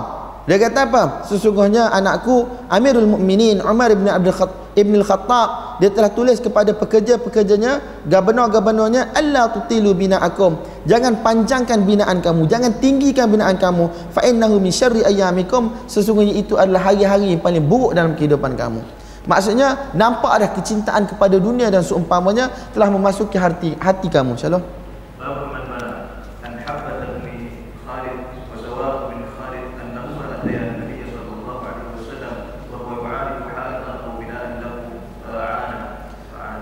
Tak ada masalah kalau kita buat sendiri binaan rumah kita dan seumpamanya setakat keperluan kita dan boleh kita tolong calon. Nabi SAW dia buat kerja dia sendiri calon.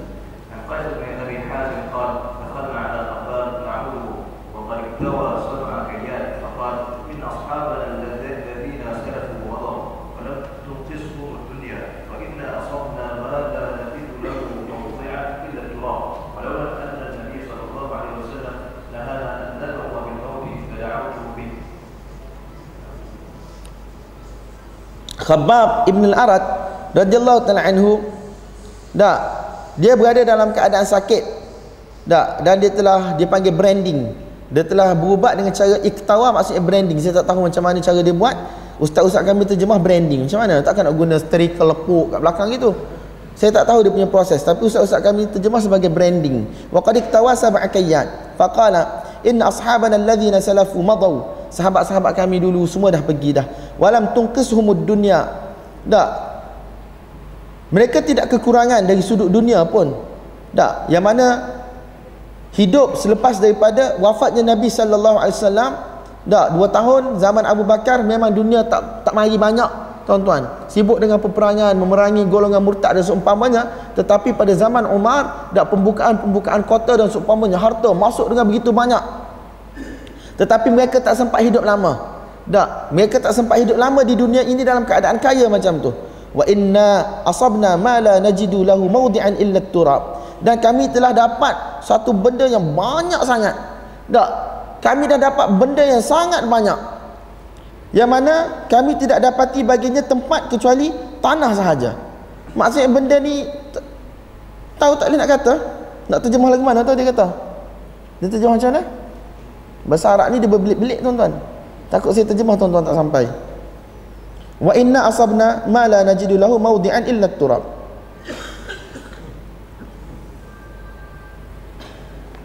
Apa terjemahan dah?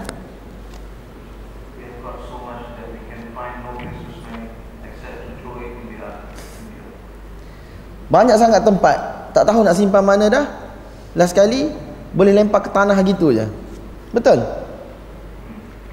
Maksudnya nak kata banyak sangat ada harta yang mereka dapat. Kemudian dia kata apa walau la anna nabi SAW nahana an nad'u bil maut la da'utu bih. Kalaulah bukan kerana nabi SAW melarang kami daripada minta mati, nescaya aku akan minta mati lama dah. Abdul Rahman Ibn Auf radhiyallahu ta'ala anhu satu ketika dia sedang berpuasa tuan-tuan. Abdul Rahman Bin Auf satu ketika dia sedang puasa tunggu waktu nak buka puasa hadis ada dalam Bukhari. Nah. Kemudian dia teringat pasal Mus'ab bin Umair radhiyallahu ta'ala anhu satu orang sahabat Nabi SAW yang telah syahid di medan Uhud. Dia kata apa ni? Antara lelaki-lelaki yang mana sadaku ma'ahadullah alaih. Dan mereka ni telah bercakap benar dan mereka telah benar dalam perjanjian mereka dengan Allah Ta'ala. Faminhum man qadha nahbah wa minhum man yantazir. Ada orang mana dah tunaikan janji-janji mereka dan ada orang mana masih lagi menunggu. Mereka pergi tanpa dunia itu mengurangkan pahala mereka sedikit pun di sisi Allah Ta'ala. Dan sekarang kita hidup dalam keadaan yang senang macam ni takut-takut pahala kita tak ada langsung dah di akhirat nanti kerana kita dah dapat balasan-balasannya di dunia ini. Sampai dia menangis-menangis dan dia tinggalkan makanan tersebut Shalom ثم أتيناه مرة أخرى وهو يبني حاجة له فقال إن المسلم يؤجر في كل شيء ينفقه إلا في شيء يجعله في التراب. Shalom عن عبد الله بن عمر رضي الله عنهما قال مر النبي صلى الله عليه وسلم وأنا اصلح خصا لنا. فقال ما هذا؟ قلت اصلح خصنا يا رسول الله. فقال الأمر أسرع من ذلك. Okey tuan-tuan, hadis yang 454 baru saya teringat. Wa inna asabna ma la najidu lahu mawdi'an illa turab. Kami dapat harta yang banyak sampai kami tak tahu macam mana kami nak guna. Kami tahu nak guna benda tu hanya untuk turab. Apa maksud dia? Iaitu tanah untuk dijadikan bangunan. Maksud kami guna duit yang lebih-lebih tu tak tahu macam mana dah nak guna. Kami guna untuk buat rumah dan bangunan. Kan kita dah lalu hadis khabab tadi yang dia kata apa yang mana semua tempat yang digunakan insya-Allah ada pahala dia tetapi kecuali bangunan iaitu tatawul fil bunyan banyak buat bangunan benda yang tidak berfaedah jadi kata kami ni terlebih sangat ada harta sampai banyak buat bangunan insyaallah باب المسكن الواسع النافع عن عبد الحارث رضي الله عنه عن النبي صلى الله عليه وسلم قال ان سعادة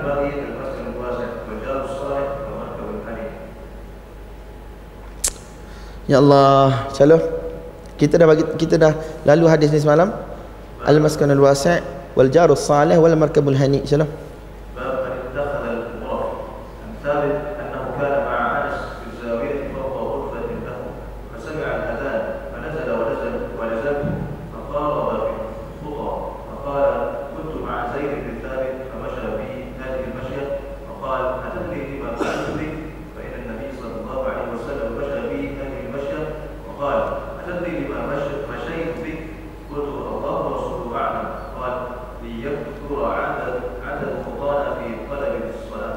Bab man ittakhadhal ghuraf. Boleh tak nak ada bilik-bilik dalam rumah? Tak ada masalah.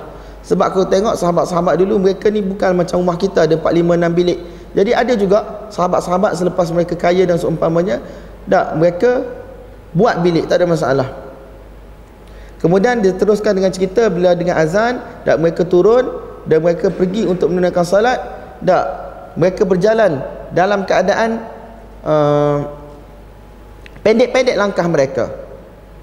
Kemudian dia tanya kepada sahabat dia, "Kamu tahu tak kenapa aku buat macam ni?" Dia kata sesungguhnya Nabi SAW dia berjalan macam ni.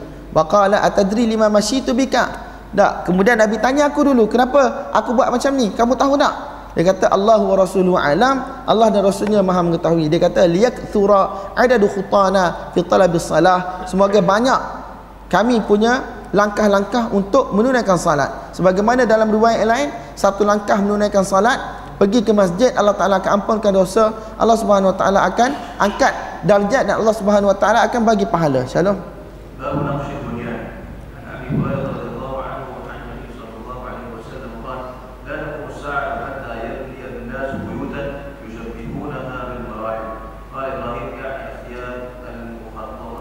Akan tidak akan berlakunya kiamat sehinggalah manusia akan membina rumah-rumah yushabbihuna yushabbihunaha bil marahil.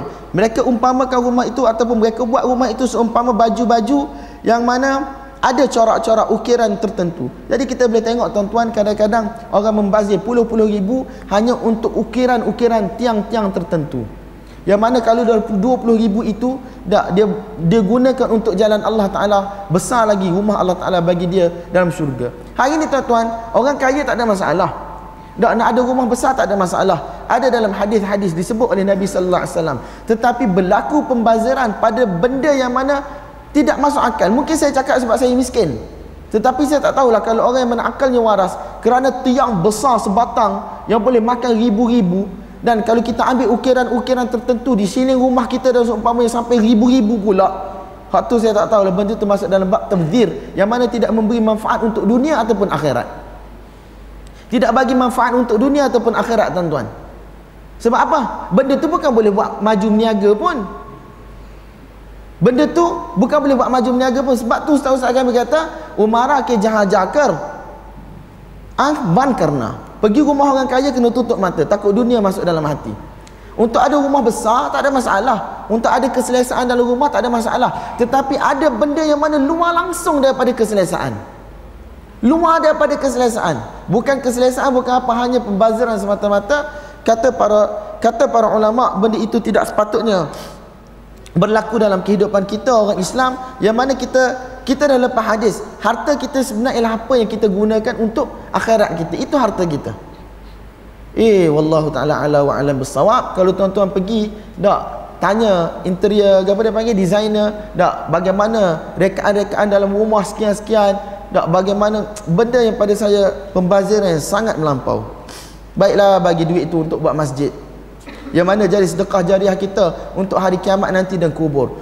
Puluh-puluh ribu tuan-tuan Tuan-tuan tahulah semua orang kaya duduk sini kan. Duduk rumah besar-besar banglo. Rumah besar tak ada masalah. Tapi membazir pada benda yang bukan essential part of a house tu. Hak tu benda satu pembaziran. Sebab tu ramai orang tak suka ngaji kitab-kitab adab, kitab-kitab riqaq, zuhud dan seumpamanya. Sebab kena atas batang kepala kita sendiri. Shalom.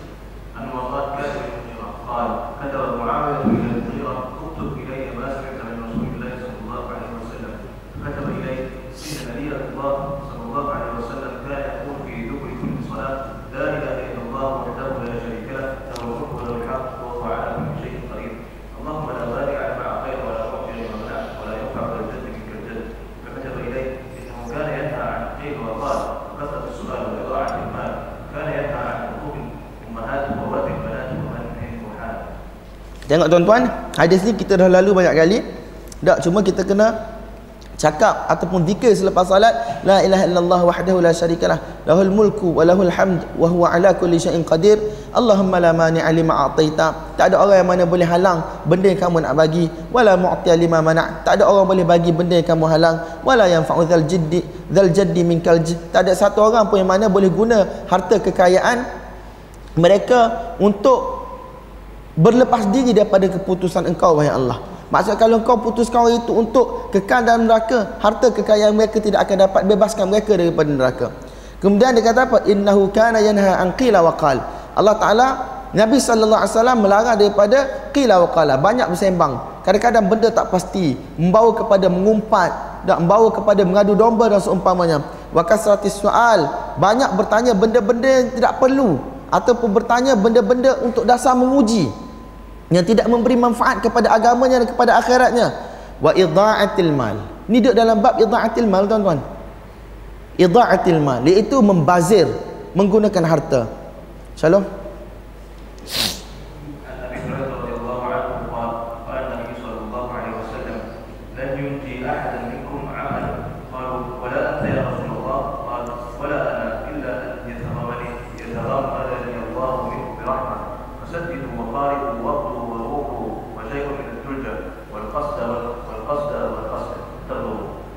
Nabi SAW kata tak ada satu orang pun amalan dia yang akan menyelamatkan dia daripada neraka Allah Ta'ala. Sahabat tanya wala anta ya Rasulullah? Kamu pun macam tu juga ke Nabi SAW kata wala ana. Begitu juga aku amalan aku kedudukan aku sekarang tidak akan selamatkan aku daripada neraka Allah illa kecuali an yataghammadani Allahu minhu birahmah. Kecuali Allah Subhanahu wa taala liputi aku dengan rahmat kasih sayangnya. Fasaddidu dah cuba untuk berada di atas jalan yang betul. Waqaribu cuba sedaya upaya untuk sampai. Waghdu waruhu wa syai'un minad duljah. Iaitu pada waktu pagi sikit buat amal pada waktu petang sikit buat amal pada waktu malam sikit buat amal wal qasda qasda. Iaitu moderate in your action moderate dalam ibadat. Buat secara iktidal buat secara pertengahan. Jangan melampau-lampau jangan sikit sangat. Jangan tak buat langsung. Tak jangan pula lebih-lebih sangat tablughu insyaallah kamu akan sampai. Shalom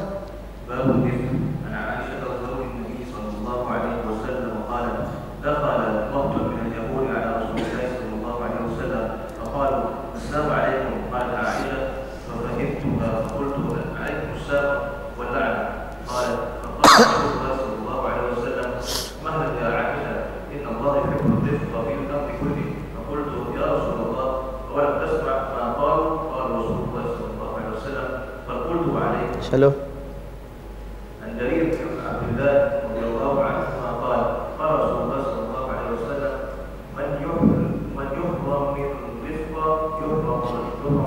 Sesiapa yang mana tidak ada softness, gentleness dalam kehidupan dia, dia tidak dapat kebaikan. Sesiapa yang mana uh, restrained from softness and gentleness, sesungguhnya dia telah dijauhkan daripada kebaikan. celah.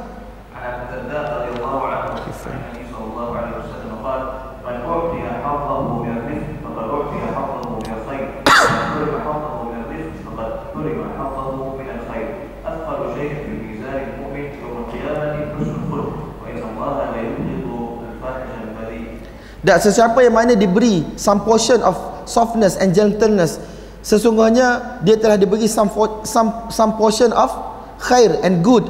Dan sesiapa yang mana telah diharamkan ke atasnya ar-rifq maka sesungguhnya telah diharamkan baginya kebaikan. Nak ayat kita kena usaha tuan-tuan bagaimana ar-rifq softness gentleness bagaimana kita deal dengan masalah dan seumpamanya. Kerana apa? Ar-rifqu akan membawa kepada kebaikan dan yang paling berat sekali timbangan orang mukmin pada hari kiamat ialah akhlak yang baik dan ar-rifqu itu merupakan salah satu cabang yang penting daripada husnul khuluq. Dan Allah Subhanahu wa taala tak suka orang yang mana fahish dan juga badhi orang yang mana mulutnya keji dan orang yang mana mulutnya celupa orang yang mana mulutnya kotor. Kerana benda itu tidak akan membawa kepada penyelesaian masalah. Shalom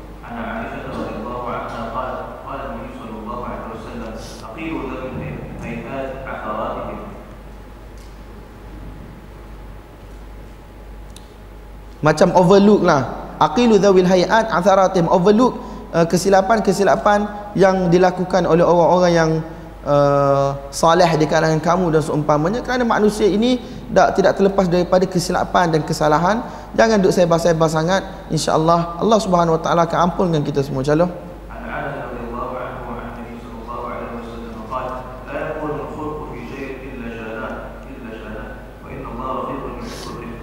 Tak, tidak ada ke, tidaklah kejahilan itu. Tak. Hmm, hmm. tidaklah kejahilan itu hmm, tidaklah kejahilan terhadap sesuatu perkara dalam melakukan sesuatu perkara kecuali akan menyebabkan perkara itu jadi buruk, perkara itu jadi tidak elok, perkara itu akan jadi tidak betul. Maksudnya kalau buat satu-satu benda kerana jahil dengan cara yang tak betul, kita akan rosakkan benda tu. Wa innallaha rafiqun yuhibbur rifqa. Tetapi Allah Subhanahu wa taala tak, dia ni maha lembut sopan santun. Allah Subhanahu wa taala suka kelembutan dan Allah Subhanahu wa taala suka sopan santun. Jahil ni apa tuan-tuan? Tak tahu cara nak buat sesuatu benda. Tak tahu apa tuntutan semasa. Tak tahu bagaimana cara kita nak buat. Cara kita nak deal dengan masalah. Maka apa yang berlaku? Akan berlaku masalah lah tuan-tuan. Kalau tuan-tuan kias dengan apa yang berlaku kepada kita, saya dan sahabat-sahabat pada minggu lepas. Kalau kita nak guna marah dan seumpamanya, apa yang berlaku tuan-tuan? Benda ni akan bawa kepada benda yang lebih lebih dahsyat lagi. Tapi kalau kita buat dengan cara yang baik, senyum, tak minta maaf dan menyusahkan orang, terpaksa datang kerja malam dan seumpamanya, tak dia minta kerjasama kita bagi kerjasama dan apa cuba orang buat kata macam-macam ke apa ke kita senyum dan seumpamanya insyaallah benda akan jadi baik kita ada Allah kan shalom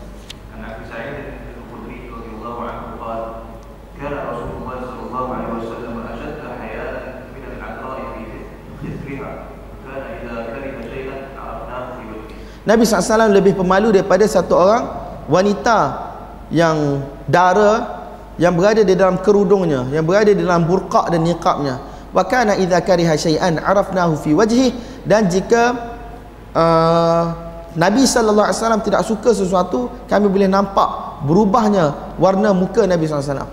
Tadi saya bagi tahu satu uh, syair dalam bahasa Urdu kan mere aqa mere mola ini ada satu lagi yang dalam bahasa Arab Tajuk dia Hadzib fuadaka bil haya.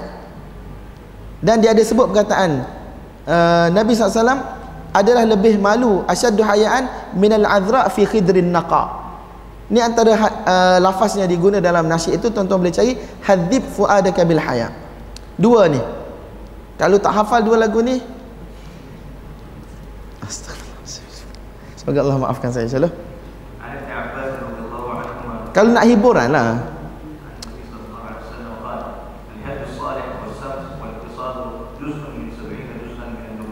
al-hadiyu salih. Al-hadiyu kita boleh kata a style of life walk of life cara hidup kita. Wasamt kata para ulama lebih kepada appearance luaran. Wasamt as-salih iaitu appearance luaran. Orang tengok kita pun senang tenang mata memandang. Wal iqtisad dan moderation. Dalam setiap tingkah laku perbuatan juz'un min sab'ina juz'an minan nubuwah salah satu bahagian daripada 70 bahagian kenabian sebab nabi-nabi alaihi wassalatu wassalam mereka memberi titik berat kepada apa? Kepada penampilan luaran sebagaimana mereka memberi titik berat kepada sifat dalaman. Insyaallah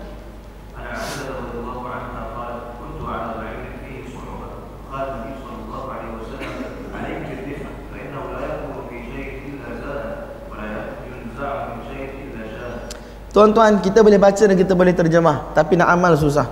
Satu ketika Aisyah radhiyallahu taala nak naik conveyance dak binatang uh, tunggangan susah sikitlah. Dak nak naik.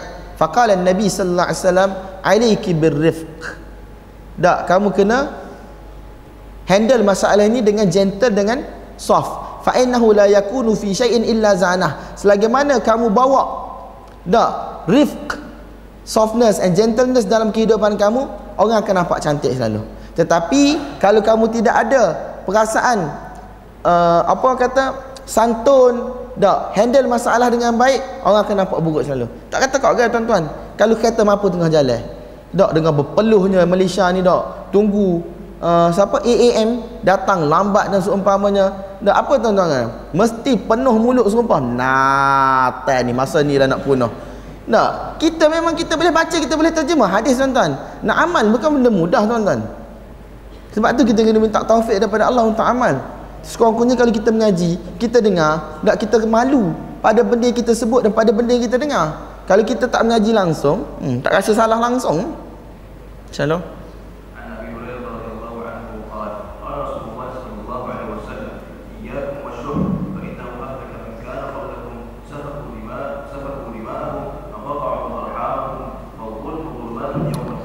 Allah. Iyyakum wasyuh hendaklah kamu menjauhi asyuh yang kita selalu terjemah sebagai kebakhilan. Cuma sebagaimana saya kata semalam syuh ni bukan bakhil hanya dari sudut harta benda material tetapi bakhil juga dari sudut pertolongan tubuh badan idea fikiran. Memang bakhil sebakhil-bakhilnya sesungguhnya sifat ini telah merosakkan ataupun menghancurkan umat-umat yang terdahulu. Dia boleh membawa kepada safaku di sampai men, sampai menumpahkan darah. Bagaimana tuan-tuan Tuan-tuan boleh fikir sendirilah buatlah relation sikit bagaimana sifat bakhil ni boleh membawa kepada ni. Wa qata'u arhamahum boleh memutuskan hubungan silaturahim di kalangan mereka wa dhulmu dhulumatun yaumal qiyamah. Ada penzalim ini ialah kegelapan pada hari kiamat tuan-tuan. Kita rasa kita boleh hidup tak dengan bebas senang pada dunia ni kehidupan dunia dengan kezaliman kita sebab kezaliman kita kita ambil hak orang lain, kita curi harta orang lain, tak kita nafikan hak-hak orang yang sepatutnya dapat hak tak kita rasa kita hidup dengan senang. Kita hidup dalam keadaan gembira, comfort dengan keluarga kita, boleh pergi sana sini, tak guna harta kerajaan dan seumpamanya, tak kira lah siapa-siapa pun. Mana-mana parti sekalipun. Hatta harta pejabat kita sekalipun. Hatta harta company kita sekalipun tuan-tuan. Harta sekolah kita ke, harta apa-apa ke, yang mana kita rasa ni kemudahan kita. Tak payah keluar duit. Boleh guna benda lain duit tu. Al-zulmu zulumatun yawmal qiyamah. Kezaliman ialah kegelapan pada hari kiamat tuan-tuan. Dan benda-benda yang kita guna tanpa hak ni Allah Ta'ala akan tanya pada hari kiamat. Habis segala amalan amalan kebaikan kita bagi ke orang, amalan keburukan mereka akan diletak di atas batang tubuh kita. Takut kita akan masuk neraka iyadzam billah. Jadi tuan-tuan, apa yang kita buat ustaz kami pesan banyak-banyak, kesilapan-kesilapan kita bermula daripada zaman kita balik. Let's say kita kata balik sekarang umur 11 tahun ataupun 13 tahun lah. Lepas sunat umur 13 lah. Tak kita cuba ingat balik zaman-zaman persekolahan kita kat mana duit-duit yang tak yang tak syar'i yang kita telah guna dalam kehidupan kita. Contohnya kalau jadi benda hari kelas ataupun curi makanan di kantin tak curi makanan di koperasi di kedai buku dan seumpamanya masa tu tuan-tuan kita ni dah dikira sebagai mukallaf buku sendiri dah. Tak cuba kita tengok balik cuba kita cek balik Kemudian buku-buku perpustakaan yang kita pinjam yang masih lagi ada dalam rumah kita, buku-buku yang kita pinjam dengan orang lain dan seumpamanya. Tak, benda ni kita kena cek, kita kena balik kalau boleh buat terus tulisan Tak, sekurang-kurangnya kalau kita tak boleh nak pergi hantar, tahu dah ni siapa punya dan perlu dihantar. Dan kalau orang tu kita tak tahu mati lama dah, pindah tak tahu mana dah, naik bulan kau pergi Jepun kau gimana, apa kita perlu buat? Ustaz kita kata, kita keluarkan satu portion daripada duit kita dan kita sedekahkan ke masjid dan seumpamanya on behalf that particular person dan kita kata ya Allah semoga pahala-pahala ini kamu masukkan dalam dia punya account dan kamu redakan dia pada hari kiamat terhadap aku. Hak tu je kita boleh buat tuan-tuan. Betul at-taubah tahdimu maqablaha. Tak taubat ini boleh menghapuskan semua benda yang telah lepas tetapi semua benda yang berkait dengan Allah. Tetapi hak-hak kita dengan umat manusia masih lagi tuan-tuan ada kita dengan orang tersebut. Sehingga kita minta halal. Nak minta halal mana kita tak tahu? Ada yang mati dah. Tak kadang-kadang kita curi sampai 2 300 tak dia punya kaum keluarga dah berselerak tak tahu pergi mana. Masing-masing dah bagi harta pusaka. Kita pergi minta izin satu-satu. Kalau kita boleh minta izin kita kena pergi minta izin tuan-tuan. Itu dah jadi harta waris. Yang mana dia kena bahagi-bahagikan sama mereka. Bukan satu kepala tuan-tuan. Banyak kepala Eh kalau satu pun minta minta minta tuntutan daripada kita pun kita tak mampu nak buat apa dah tuan-tuan. Cuba bayang kalau berapa tujuh lapan kepala tuan-tuan. Semoga Allah SWT bagi taufik daya pada saya dan tuan-tuan untuk ambil atibar untuk amal.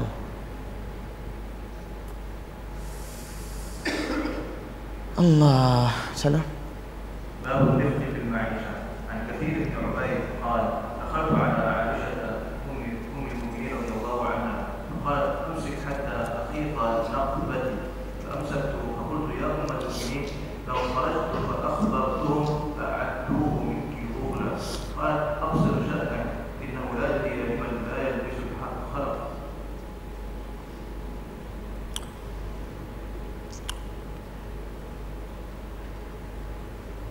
Aisyah radhiyallahu taala anha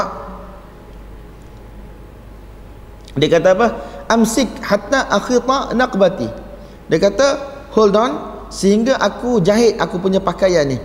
Fa amsaktu dia senyap. Fa qultu ya ummal mu'minin wahai ibu orang-orang yang beriman kalaulah aku keluar dan bagi tahu kepada mereka apa yang kamu sedang buat sekarang engkau ni dikira sebagai satu orang yang bakhil. Sepatutnya boleh beli pakaian yang baru dan seumpamanya Aisyah radhiyallahu ta'ala bagi tahu absir sya'anak. Tengok keadaan kau. Fikir elok-elok. Innahu la jadida liman la yalbasul khalaq. Sesungguhnya tidak ada benda yang baik, tidak ada baru bagi orang mana tidak pakai pakaian yang lama. Apa maksud dia nak sampaikan?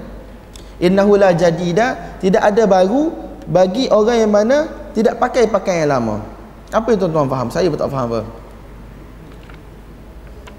Kita kena ngaku lah kalau kita tak faham. Ke mana?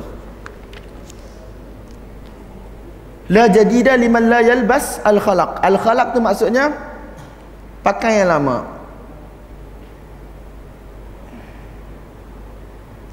Qala al-Midani inna Aisyah tadarabat hadha al-mathal fi man yamtahin jadidahu fayumar bitawaqqi alaihi. Wa kataba Umar bin Abdullah man lam yuslih al khalaq la yalbas al jadid ay ma yalbas al jadid fi kulli marra fa musrif. Dia kata maksudnya ialah orang yang mana pakai pakaian yang baru je. Pada setiap waktu fahuwa musrif. Dia adalah orang yang mana membazir. Wal israf aqibatuhu al iflas wal i'dam.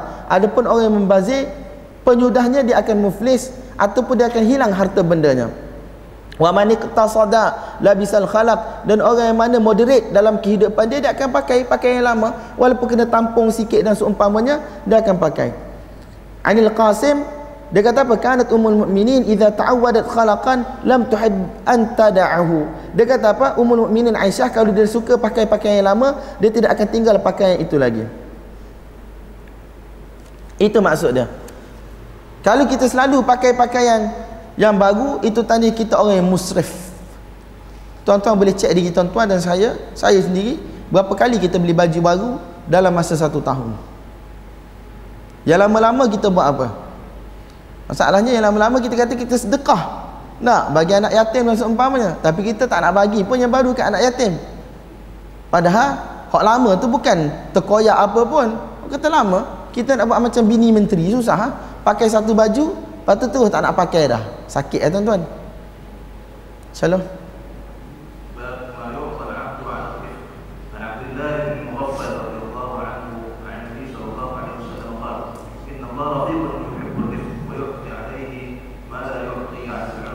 Satu orang yang mana soft dan gentle Dia akan diberi satu benda yang tidak akan diberi Oleh orang mana kasar dan bengis Ataupun orang yang mana cepat marah dan seumpama InsyaAllah Baru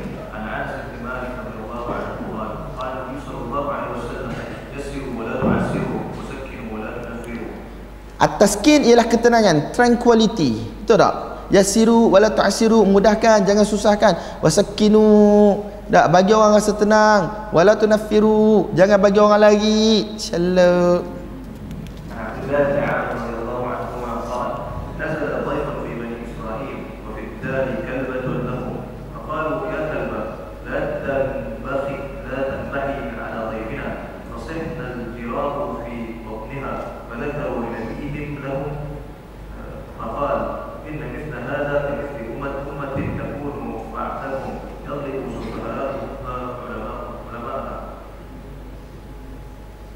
Wallahu a'lam. Insyaallah. باب الخر عن عائشة رضي الله عنها قالت كنت على بعير فيه صعوبة فجعلت أضربه قال النبي صلى الله عليه وسلم عليك بالرفق فإن الرفق لا يكون في شيء إلا زاد ولا ينزع من شيء إلا شاء Insyaallah.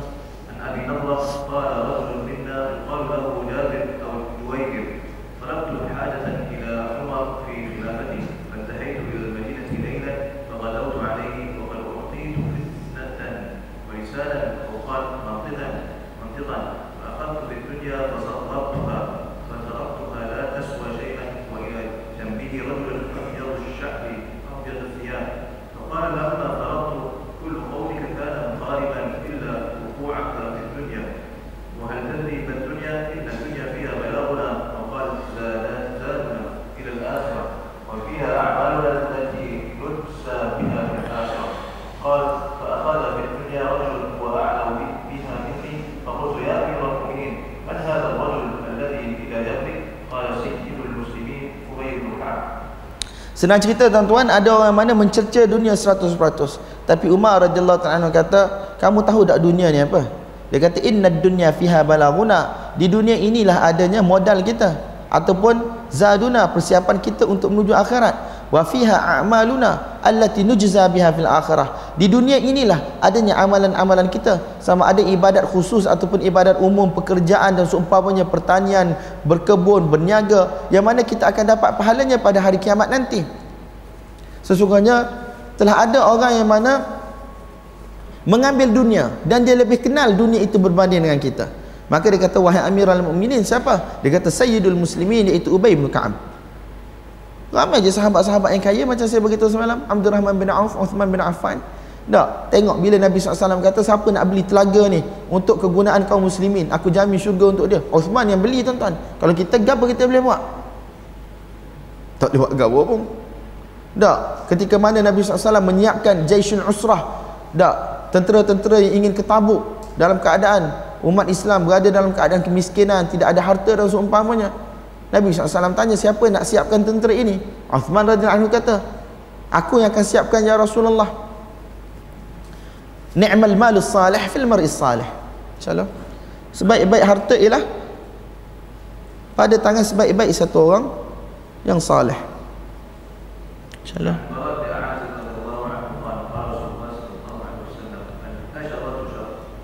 Apa maksudnya?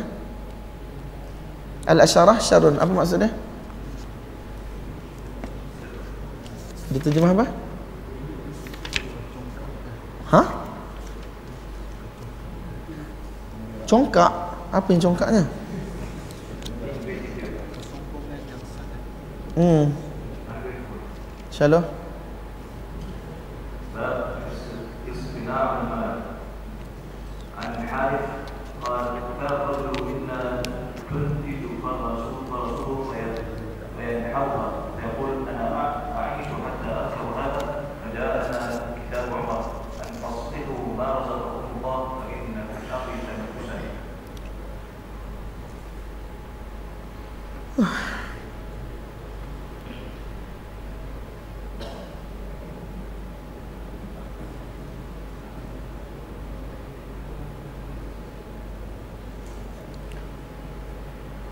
Kata satu orang lelaki tak dia dah dapat dia punya kuda telah beranak. Fayan haruha kemudian dia telah sembelih kuda tersebut. Fayaqul ana a'ishu hatta arkaba hadha. Adakah aku akan hidup lagi sehingga aku boleh naik anak kuda ni? Maka kitab Umar radhiyallahu anhu surat daripada Umar sampai an aslihu ma razaqakumullah hendaklah engkau perbaiki apa yang Allah Subhanahu wa taala telah rezekikan kepada kamu. Maksudnya cuba untuk takbir dengan baik. Fa inna fil amri tanafusan sesungguhnya dalam urusan keduniaan ini adanya competition adanya perlumbaan salam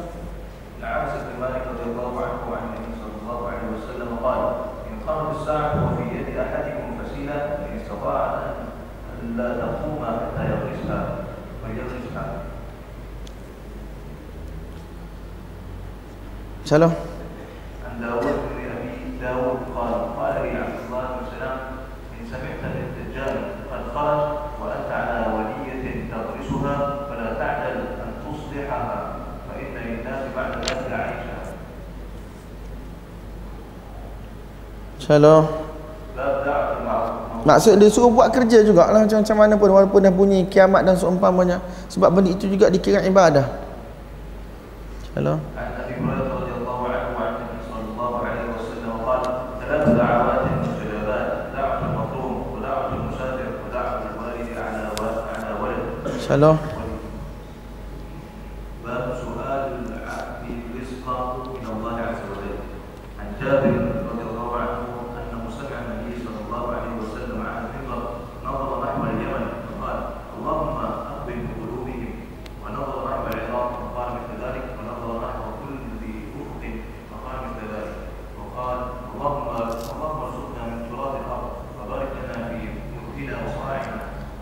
Jadi tuan-tuan minta rezeki hanya daripada Allah Subhanahu Wa Taala. Kita disuruh berusaha tetapi rezeki itu datang daripada Allah.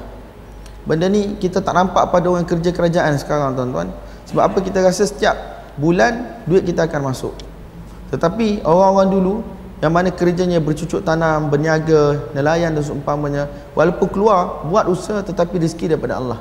Tak bawa taksi, kita tak tahu berapa orang akan naik, berapa orang akan tipu kita dan seumpamanya. Jadi tawakul mereka tu biasanya lebih tinggi berbanding dengan tawakul orang kerja kerajaan. Bukan kita nak remeh-temehkan orang kerja kerajaan dan seumpamanya, tetapi mukhatarah mereka, maksudnya mereka punya perjudian dengan hidup mereka itu lebih jelas lah kalau kira berbanding dengan orang yang kerja kerajaan. Sebab tu kalau dulu tak mereka banyak takluk hubungan mereka dengan Allah. Tak sebab jangan dirosakkan tumbuhan disebabkan oleh hujan, disebabkan oleh tikus dan seumpamanya. Tak benda-benda itu mereka minta dengan Allah. Jaga salat duha, bayar zakat dan seumpamanya. Sebab apa tuan-tuan? Sebab rezeki ni di tangan Allah. Manusia buatlah macam mana pun kalau Allah kata tak tumbuh, tak tumbuh. Kalau tumbuh tiba-tiba satu malam tak dirosakkan oleh banjir yang besar, itu pun di tangan Allah Taala. Jadi sebab tu tuan-tuan, dia kata Allahumma rzuqna min turathil ard, ya Allah bagilah kami rezeki daripada khazanah-khazanah bumi wa barik lana fi muddina. Bagilah keberkatan kepada uh, alat-alat timbangan kami ataupun alat-alat sukatan kami. Bahkan Imam Abu Daud rahmatullah alaih dak disebut di dalam kitab zakah dak dia pernah tengok dengan mata dia bagaimana panjangnya satu cucumber ataupun besarnya satu-satu buah pada zaman uh, tersebut di kota Mesir. Dak kerana apa? Kerana mereka membayar zakat. Tengok keberkatan-keberkatan bumi yang Allah Subhanahu Wa Taala bagi kepada mereka. Kalau kita boleh percaya hadis-hadis yang diriwayatkan oleh Imam Abu Daud, kenapa kita tidak boleh percaya statement dia yang dia tengok dengan mata dia, tak sampai berhasta-hasta panjang satu-satu cucumber. Dan dia letak cerita tu dalam bab apa tuan-tuan dalam kitab zakah. Dia tengok ketika mana manusia menunaikan perintah Allah keberkatan datang. Tetapi apabila manusia jauh daripada perintah Allah, langgar larangan-larangan Allah Subhanahu Wa Taala, walaupun kita tengok dari sudut kuantitinya banyak duit tetapi tidak ada keberkatan. Habis macam air. Walaupun gaji sampai 7 ribu tetapi hidup lebih susah berbanding dengan orang yang gaji tak sampai 1000 pun. Sebab apa tuan-tuan? Berkat ni satu benda yang berkait dengan iman kita. Salam. Mampu berkirumat.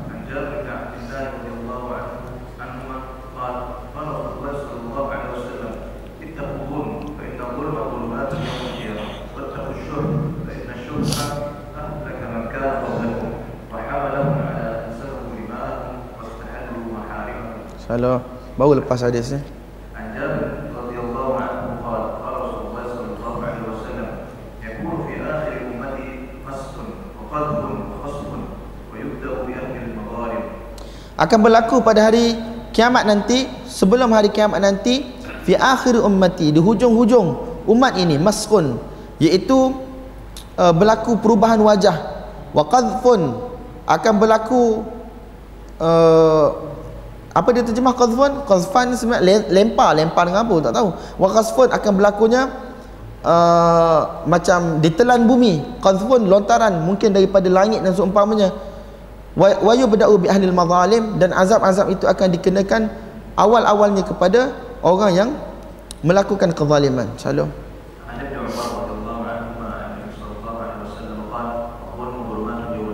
عن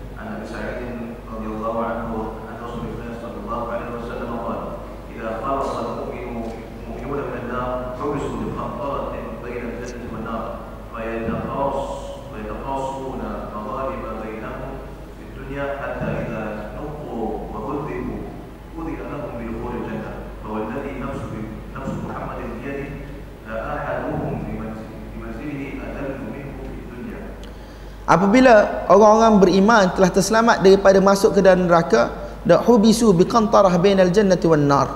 Mereka akan disekat pada satu jambatan antara syurga dan juga neraka.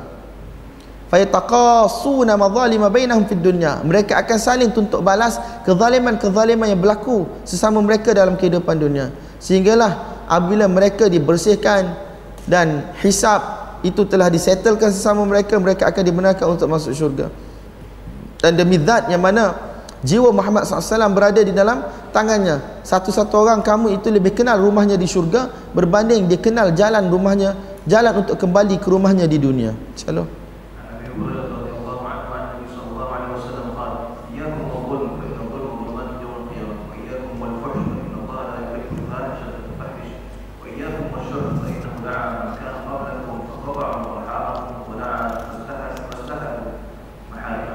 Shalom. جابر رضي الله عنه عن النبي صلى الله عليه وسلم قال اتقوا الظلم فان الظلم يوم القيامه واتقوا الشح فان الشح من كان قبلكم وحملهم على سفكوا دماءهم محارمهم. عن أبي الضحى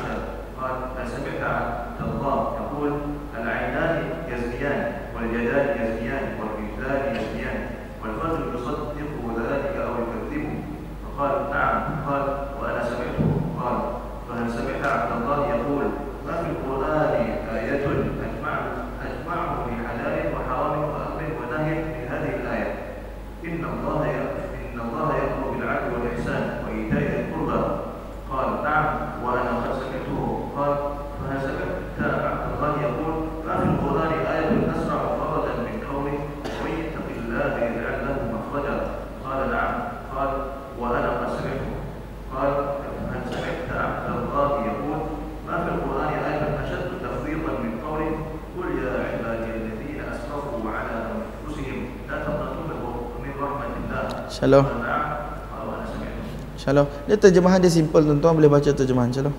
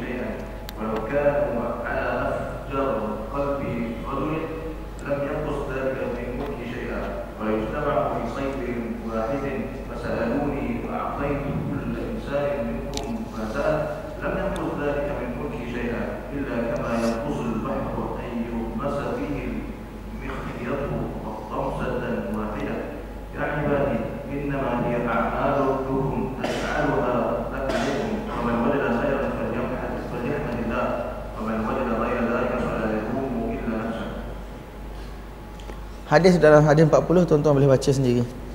Tuan-tuan dah dengar banyak kali ya. Bab kafaratil maridhi.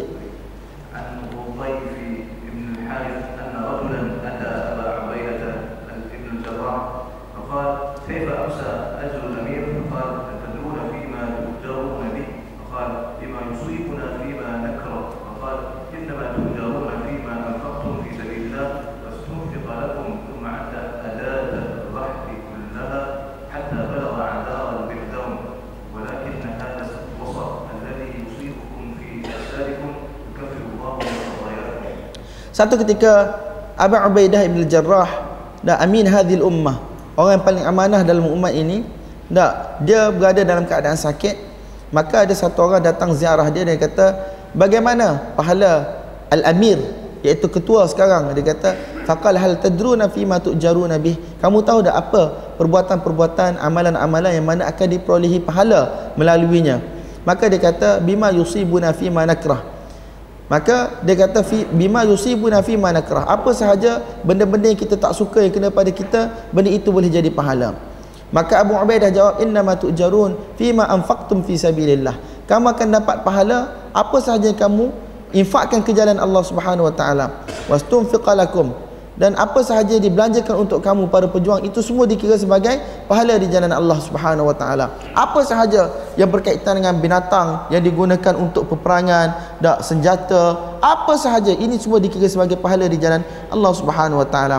Walakin hadzal wasab alladhi yusibukum fi ajsadikum. Begitu juga kesakitan, penyakit ataupun kelemahan-kelemahan yang kena pada tubuh badan kamu ini yukaffirullahu min khatayakum. Allah Subhanahu wa taala akan hapuskan dosa. Dia tidak disebut sebagai pahala tetapi disebut sebagai penghapus dosa. Adapun pahala benda yang mana kita infakkan kebaikan amalan-amalan yang kita buat itu dikira pahala pada pandangan Abu Ubaidah ibn Jarrah radhiyallahu taala anhu.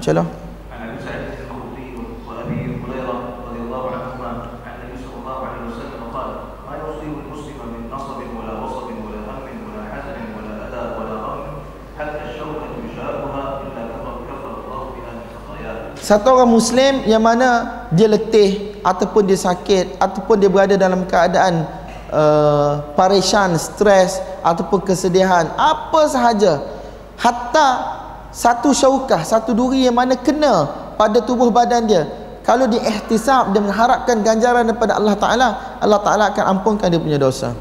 Shalom.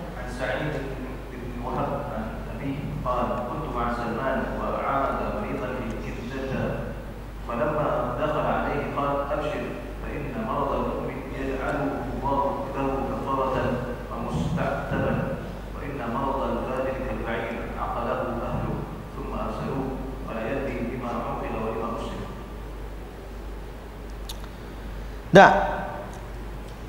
Dia kata apa? Sesungguhnya bergembiralah. Sakitnya satu-satu orang beriman, Allah Subhanahu Wa Taala jadikan sebagai kafarah. Tak. Sebagai sebab untuk Allah Subhanahu Wa Taala redha kepada dia.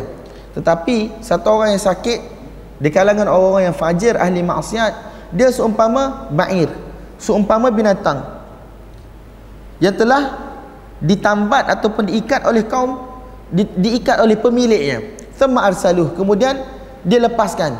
Fala yadri lima uqila wa lima ursil. Dia tak tahu kenapa diikat kenapa dia dibebaskan. Kalau kita orang mukmin kita tahulah. Allah Taala nak bagi peringatan pada kita. Nak supaya apa? Supaya kita banyak taubat nak kembali kepada jalan yang benar dan seumpamanya. Calon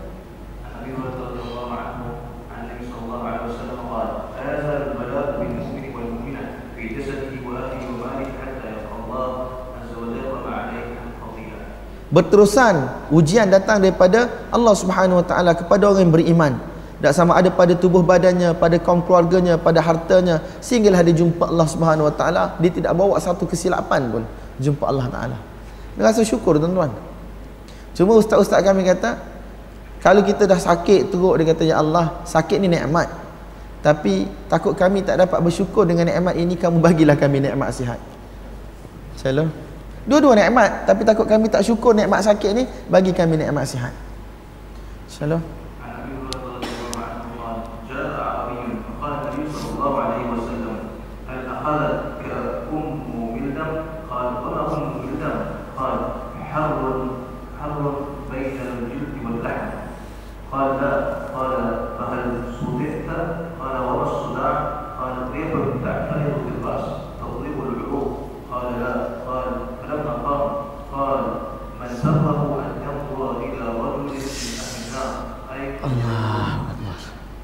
Satu ketika Abu Hurairah radhiyallahu anhu kata, satu lelaki Arab Badui datang jumpa Nabi SAW Dia tanya, "Kamu ni ada demam panas ke?" "Tak ada." "Kamu ni ada sakit kepala ke migrain atau semuanya?" "Tak ada." Nabi SAW kata, "Siapa nak tengok orang yang mana daripada ahli neraka tengoklah gini." Mana tu? Sebab apa tuan-tuan? Orang yang mana tak kena sakit ni, tak, tak ada dosa dikefarahkan. Salah. Baik.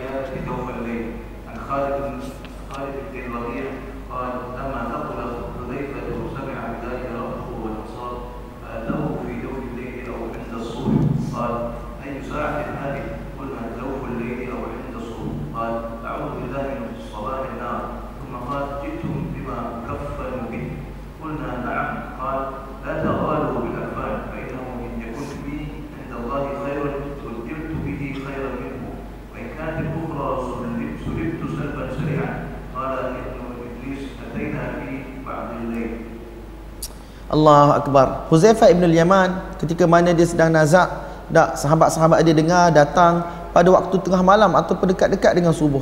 Kemudian dia tanya, waktu apa ni? Dia kata tengah malam ataupun dekat dengan subuh. Maka dia kata a'udzubillahi min sabahin nar. Aku berlindung dengan Allah Subhanahu taala pada pagi yang kata bawa dekat dengan neraka. Sebab masing-masing takut kan nak jumpa Allah Taala walaupun mereka sahabat, dak mereka ada perasaan takut.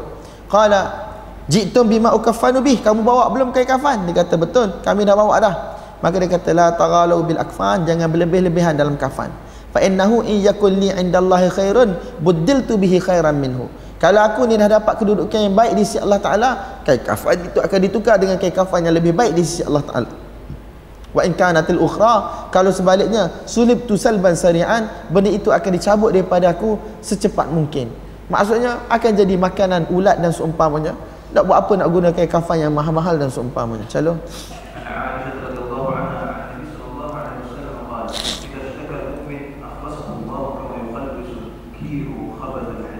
Apabila satu-satu orang mukmin sakit, Allah SWT akan bersihkan dia daripada dosa sebagaimana api akan membersihkan kotoran-kotoran daripada besi.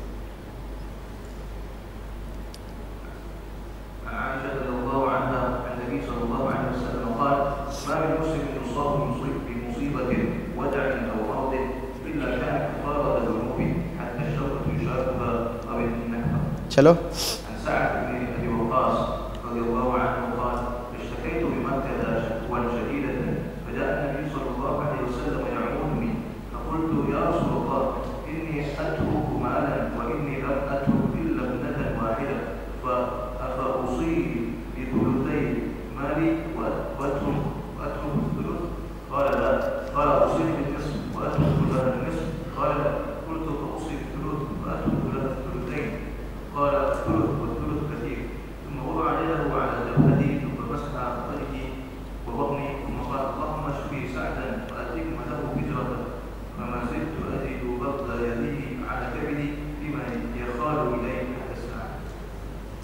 Jadi tuan-tuan kita dah cerita hadis ni semalam. Tak. Uh, kita duduk di bawah tajuk babul iyadah. Bab menziarahi orang yang sakit jawfal lail pada waktu malam. Jadi hadis Sa'ad bin Abi Waqqas ketika ni dia berada di Mekah dan dia tanya Nabi pasal harta-hartanya bagaimana dia perlu wasiatkan. Tak dia nak wasiatkan semua ke? Sebab dia hanya ada satu orang anak perempuan. Nabi kata tak boleh. Tak dia nak wasiatkan dua per tiga. Nabi kata tak boleh. Dia nak wasiatkan separuh. Nabi kata tak boleh. Dia nak siap, wasiatkan satu per tiga. Nabi kata boleh wathuluthu kathir. Itu pun banyak. Nah, Nabi SAW kata kamu tinggalkan anak kamu, keluarga kamu dalam keadaan kaya lebih baik daripada tinggal dalam keadaan miskin. Mereka minta-minta daripada manusia. Hadis ini dibawa oleh Imam Bukhari rahmatullahi alaih untuk bagi tahu tentang bolehnya kita menziarahi uh, orang yang sakit. Bahkan benda itu sunat. Cuma dalam ni dia tak sebut pun pada waktu malam kan. Hadis Imam Bukhari rahmatullahi alaih yang tentang saat ni tak sebut dalam waktu malam. Tetapi tajuk bab Imam Bukhari rahmatullahi alaih sebut jauh fil lail. Hadis yang pertama tu memanglah hadis sebut jauh fil lail. Tapi biasanya kalau kita cari dalam riwayat-riwayat yang lain, hadis-hadis ini tak mesti akan jumpa uh, perkataan pada waktu malam. Sebab Imam Bukhari ni dia suka main tarik taling kita. Dia sebut satu benda dia suruh kita cari, dia suruh kita check. Dia, dia sebut satu benda yang mana tidak clear, tidak zahir tapi kita kena cari di tempat yang lain baru kita jumpa insya-Allah. Satu orang yang mana sakit ketika mana dia sakit dia tidak dapat buat amal ibadat dia. Yang selalu dia buat pada waktu-waktu sehat dia terutamanya amalan-amalan sunat maka semua itu akan dapat pahala penuh. Seumpama satu orang musafir yang mana dia tidak dapat buat amalan-amalan dia kerana safar dia. Tak naik bas pada waktu malam dan seumpamanya tak dapat tahajud dia tak baca Al-Quran dan seumpamanya terkejar ke sana ke sini tak hanya sempat sembahyang fardu itu pun jamak dan kasar. Tak semua amalan-amalan kebaikan dia yang dia buat semasa dia berada di kampung halaman akan ditulis ketika ter, ketika dia sakit ataupun ketika dia musafir. Rahmatan minallah sebagai rahmat daripada Allah Taala dan kelebihan-kelebihan yang Allah Taala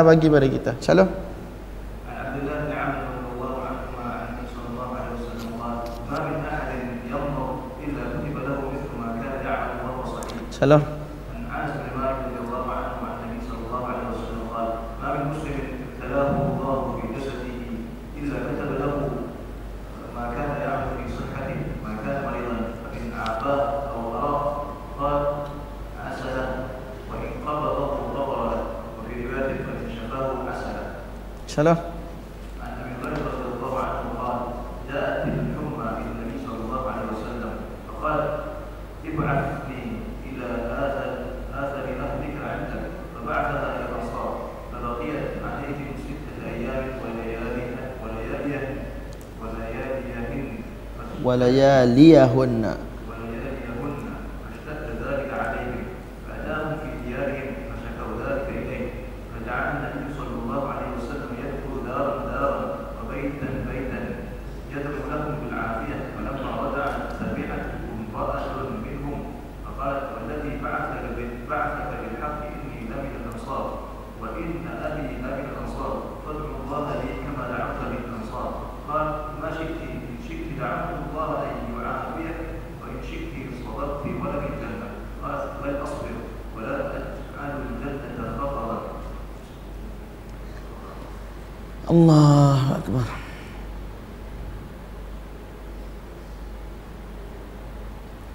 Demam panas datang jumpa Nabi SAW Betul tak translation dia?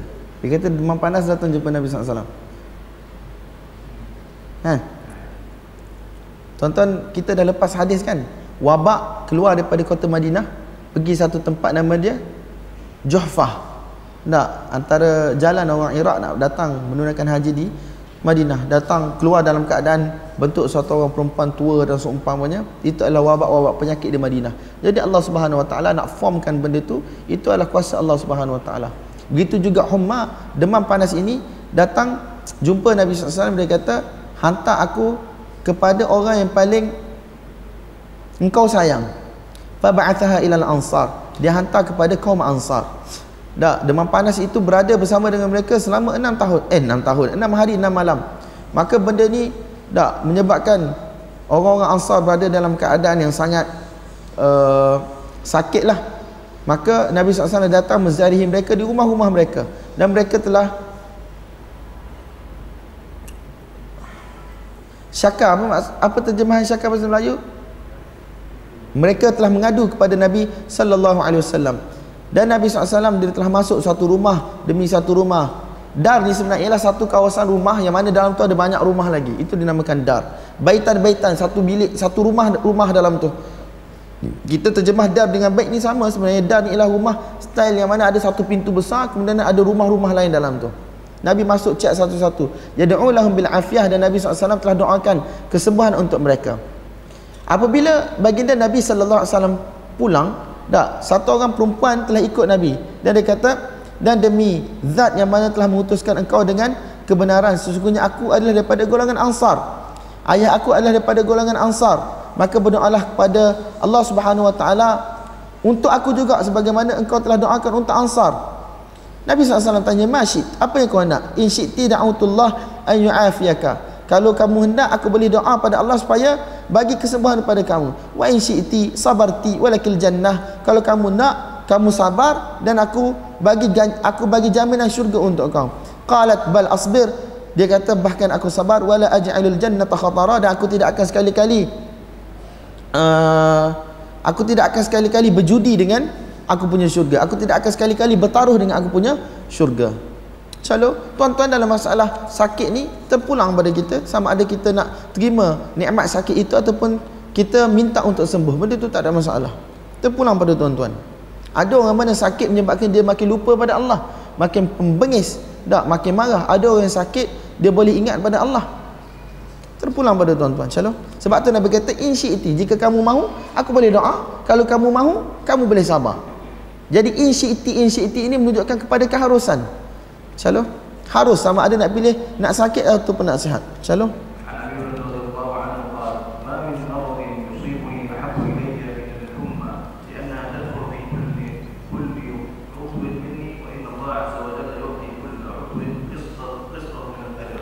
Abu Hurairah radhiyallahu anhu kata, aku lebih suka kalau kena demam panas. Sebab bila kena demam panas, seluruh anggota tubuh ni akan terasa sakit dia dan Allah Taala akan bagi pahala pada setiap anggota tubuh tersebut. Kalau sakit kepala mungkin sini saja, kalau sakit gigi mungkin sini saja, tetapi demam panas keseluruhan. Dia tak minta demam, tapi kalau kena demam, dia prefer untuk demam panas. Shalom.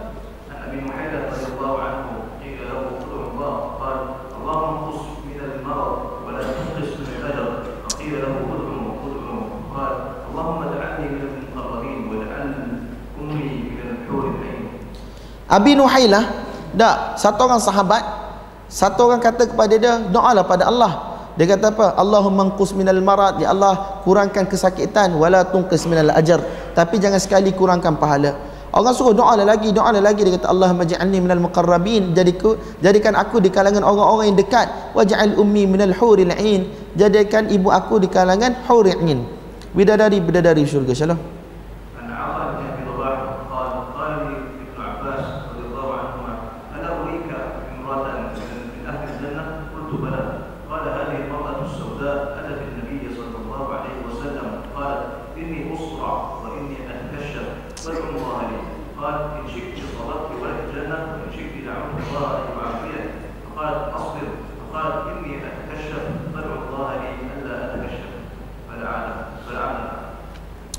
Jadi satu orang uh, wanita Ibn Abbas radhiyallahu ta'ala kata mu nak tengok tak wanita daripada golongan ahli syurga?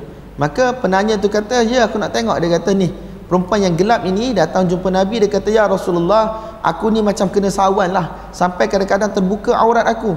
Maka doalah kepada Allah subhanahu wa ta'ala untuk aku. Nabi SAW kata kalau kau mahu sabar kamu akan dapat syurga. Kalau kamu mahu aku doakan kepada Allah supaya sembuhkan engkau aku akan buat Maka perempuan tersebut dia kata asbir, aku akan sabar ya Rasulullah. Supaya apa? Supaya dapat syurga. Maka dia kata tapi aku atakasyaf iaitu aurat aku kadang-kadang terbuka bila kena sawan dan seumpamanya maka doalah kepada Allah Subhanahu wa taala supaya apa aurat aku tidak terbuka dan Nabi SAW telah doa untuk itu dan selepas itu dia masih lagi diuji dengan penyakit tersebut tetapi dia telah memilih sabar untuk mendapatkan syurga Allah Subhanahu wa taala calon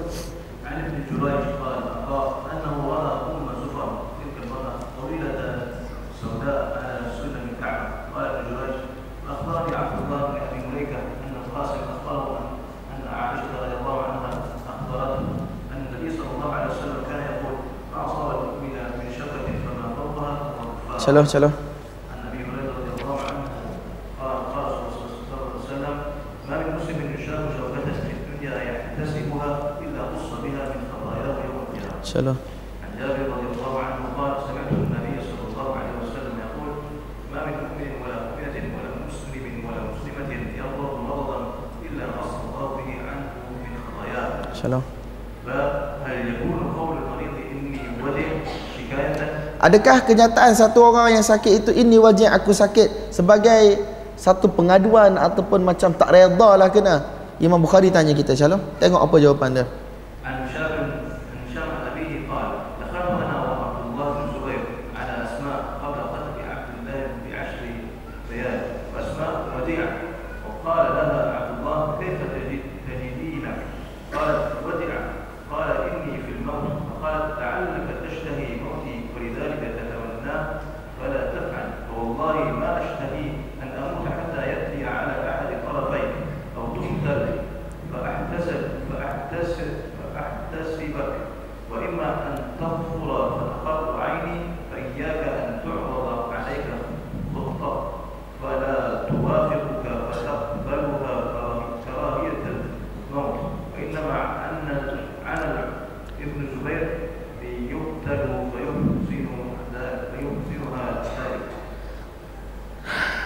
Jadi tuan-tuan, poin dalam hadis ini ialah ketika mana Abdullah bin Zubair sebelum mana dia dibunuh, dak 10 malam sebelum dia dibunuh Abdullah bin Zubair dia datang jumpa dengan ibu dia iaitu Asma binti Abi Bakar radhiyallahu taala anha. Dak dia tanya kaifa tajidinak bagaimana keadaanmu wahai ibu? Dia kata waji'ah.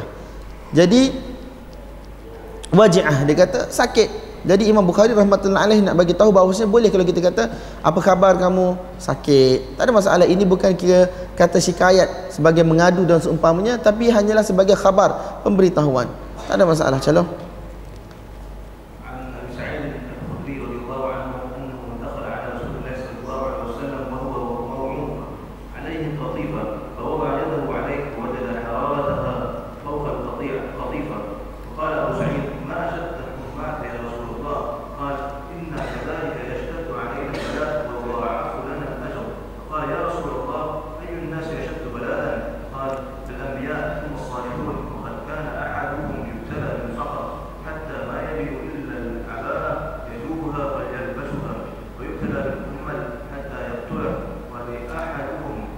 Wala ahaduhum Allah Akbar. Abi Sa'id Al-Khudri radhiyallahu ta'ala anhu dia datang jumpa Nabi dalam keadaan Nabi sakit. Dan atas kepala Nabi ada satu semuta ada satu qatifah satu kain yang mana dililit. Dan Abu Sa'id Al-Khudri tanya dan Abu Sa'id Al-Khudri dia letak tangan dia di atas uh, apa orang kata kain tersebut. Dan dia boleh rasa panas kain tersebut. Dia kata ya Rasulullah alangkah panasnya alangkah teruknya demam panas engkau. Dan Nabi SAW kata inna kadzalika yastadu alaina albala wa yudha'afu lana alajar begitulah kita dak banyak ujian banyak kesakitan Allah bagi dak. Tetapi Allah Subhanahu wa taala akan bagi banyak pahala kepada kita. Kemudian dia kata wahai Rasulullah siapakah manusia yang paling teruk dia punya ujian? Nabi SAW kata anbiya. Kemudian orang-orang yang saleh. Ada di kalangan mereka orang mana diuji dengan kefakiran. Sehingga mereka tidak ada kain pun untuk menutup tubuh badan mereka. Ada orang yang mana diuji dengan kummal. Kummal ni apa? Lace. Tak, benda atas kepala.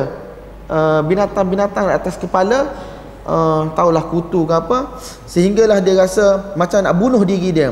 Wala ahaduhum kana ashadda farahan bil bala. Ada sebahagian mereka mereka suka dengan ujian lebih berbanding dengan satu orang yang mana suka dengan pemberian. Sebab mereka tahu ketika mana balak, ketika mana ujian ini tuan-tuan, tak. Pahala akan ditingkat, gandakan dan dosa akan dihapuskan. Tapi kita tak sama tuan-tuan. Takut kita jadi nasyukri. Kita tidak bersyukur, tak boleh membawa kepada kufur. Ayyadhan billah. Sebagaimana ustaz kami bagi tahu, tak, ya Allah, ini juga nikmat tapi aku takut aku tak bersyukur, bagilah kami nikmat sihat. Calon. Bab menziarahi orang yang pengsan.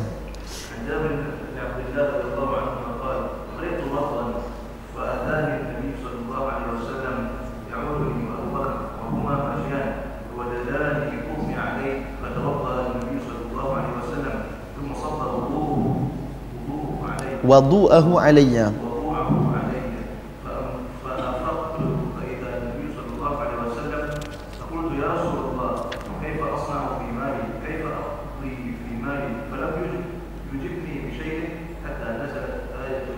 Cerita ni Jabir bin Abdullah dia berada dalam keadaan sakit Nabi Abu Bakar Umar datang ziarah. Jadi tuan-tuan, ini bukan kita baca sebagai satu cerita sahaja tapi kita kena niat untuk amal dalam kehidupan kita.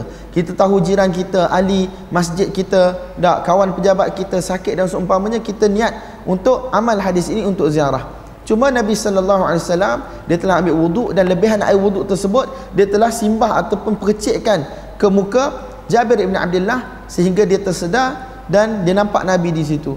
Kemudian sebab dia ingat itu dah waktu dia untuk mati, maka dia tanya Nabi SAW, bagaimana yang perlu dibuat dengan harta peninggalan dia?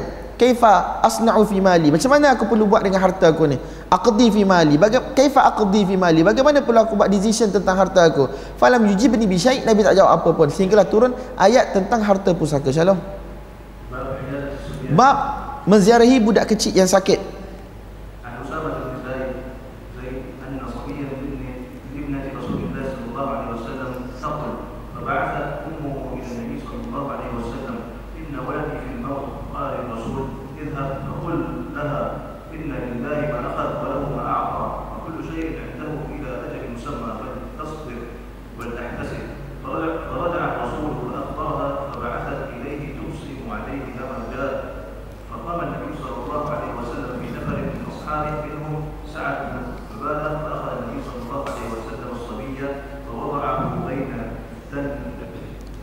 الرحماء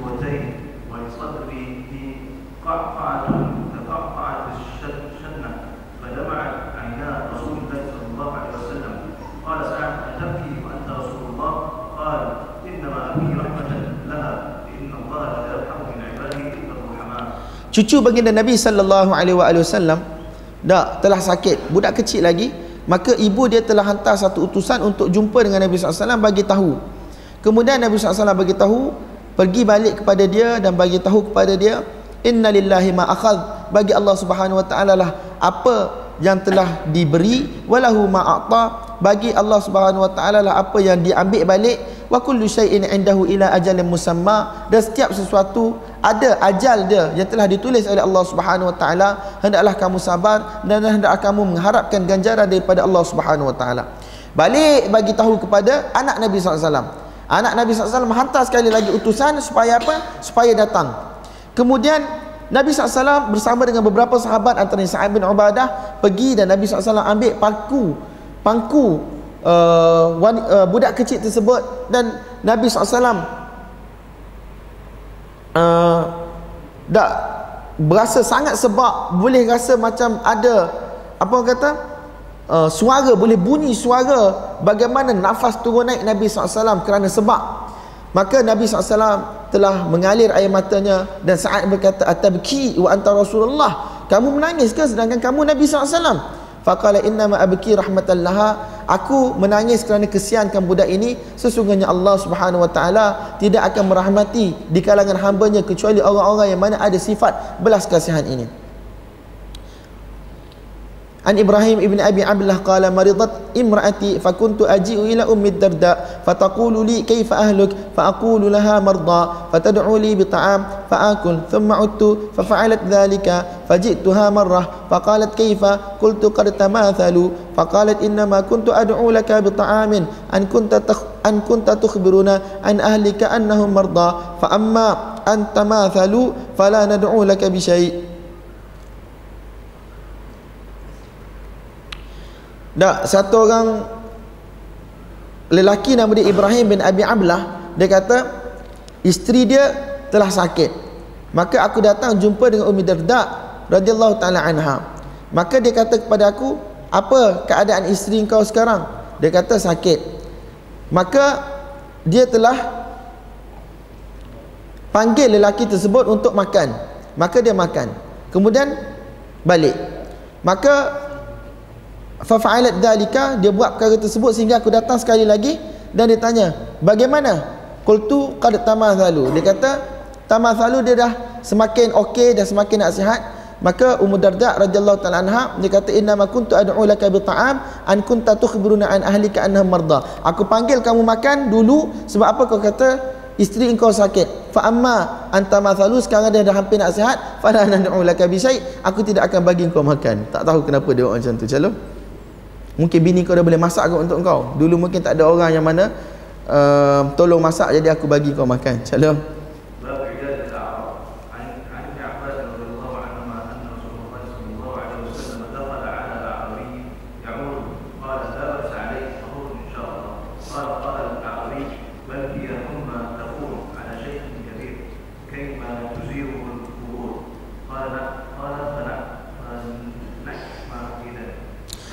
Jadi tuan-tuan tengok betapa tawaduknya Nabi sallallahu alaihi wasallam dia pun menziarahi orang Arab, orang kampung biasa sahaja. Dan Nabi SAW kata la ba's alaik, tak mengapa tahur insya-Allah. Semoga Allah Subhanahu taala akan bersihkan kamu daripada dosa. Shalom.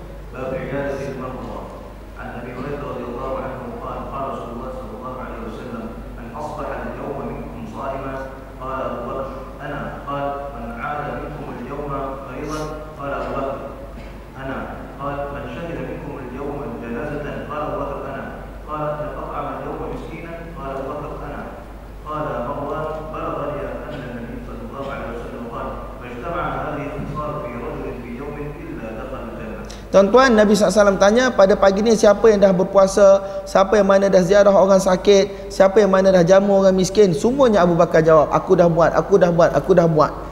Sehingga Marwan kata Sampai kepadanya riwayat daripada Nabi SAW Bahawasanya tidaklah perkara-perkara ini berkumpul pada satu orang lelaki kecuali dia akan masuk syurga. Maksud sifat-sifat ini kalau dibuat oleh satu orang lelaki dia akan masuk syurga. Insyaallah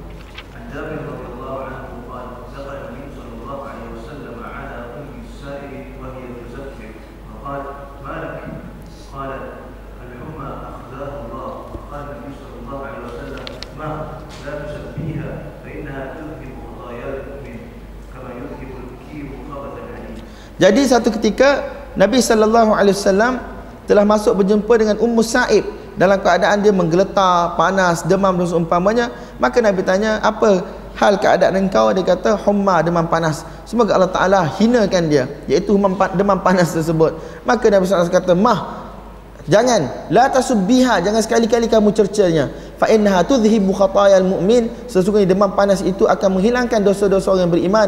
Kama yudhhibul kiru khabathal hadid. Seumpama api dah akan menghilangkan uh, kotoran-kotoran pada besi. Insyaallah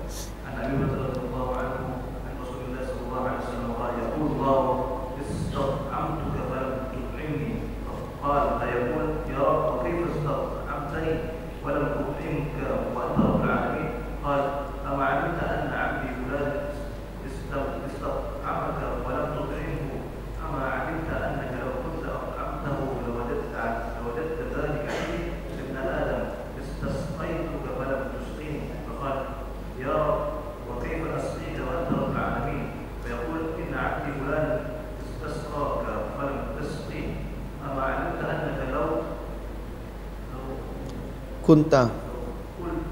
Kunta. Ama alim ta annaka law kunta saqaitahu la wajadta dhalika indi ya ibn adam maridtu falam ta'udni. Qala ya rabbi kayfa a'uduka wa anta rabbul alamin? Qala qala ama alimta anna abdi fulanan marida? Falau kuntu falau kunta a'udtahu la wajadta dhalika indi aw wajadtani indah. Jadi tuan-tuan ini antara hadis-hadis yang muskil dari sudut Allah Subhanahu Wa Taala kata aku sakit kenapa kamu tidak menziarahi aku. Dan lelaki itu kata wahai Tuhan bagaimana aku nak ziarahi engkau sedangkan engkau adalah Tuhan Rabbul Alamin? Maka Allah Subhanahu Wa Taala kata ama alimta adakah engkau tidak mengetahui sesungguhnya hamba aku fulan bin fulan dia sakit? Kalau engkau menziarahi dia nescaya kamu akan dapati la wajadta dzalika indi aw wajadtani indah. Kau akan dapati aku berada ber- di sisinya. Jadi tuan-tuan ini antara hadis-hadis yang kata para ulama sepakat ulama takwil. Sebab apa? Sifat marat sifat sakit itulah satu sifat nuksan yang mana tidak boleh difahami untuk Allah Subhanahu wa taala. Ataupun sifat-sifat lain yang mana bersifat kamal maka kita isbatkan dengan kamalnya dengan cara kamalnya untuk Allah Subhanahu wa taala. Insyaallah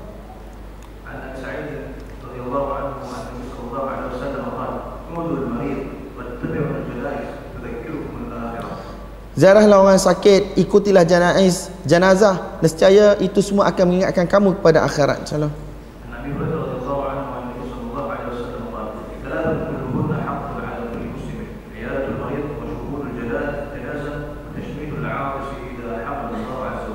Ini antara hak satu orang Islam ke atas satu orang Islam yang lain. Menziarahi orang sakit, menyaksikan jenazah dan juga kita membalas balik uh, ucapan alhamdulillah yang telah disebut oleh satu orang yang bersin.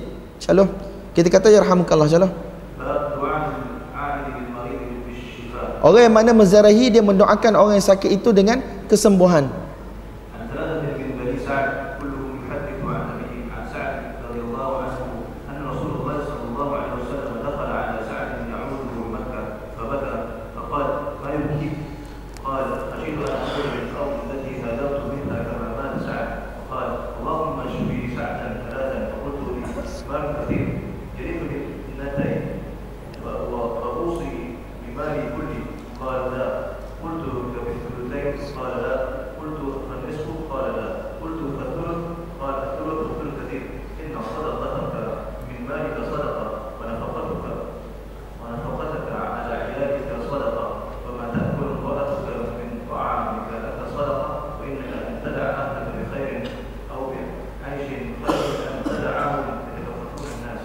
Sini Nabi SAW kata Allahumma shfi Sa'dan Wa Allah bagilah kesembuhan kepada Sa'ad. Hadis yang lain semua telah berlalu InsyaAllah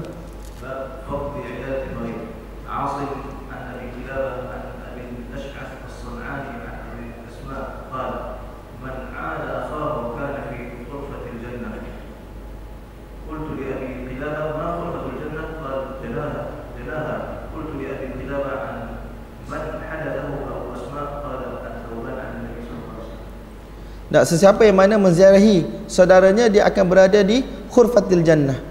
Maka aku bertanya kepada Abi Qilabah, apakah khurfatul jannah? Dia kata janaha.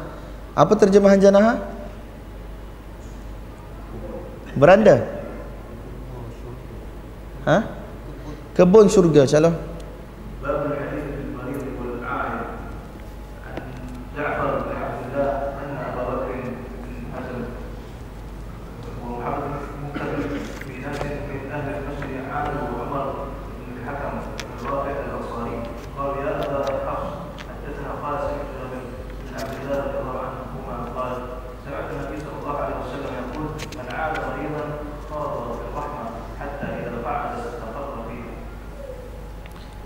Ya Allah.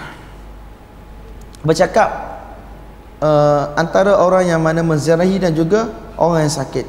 Kata para ulama, dak kita pergi ziarah orang ni kita tengok keadaan lah.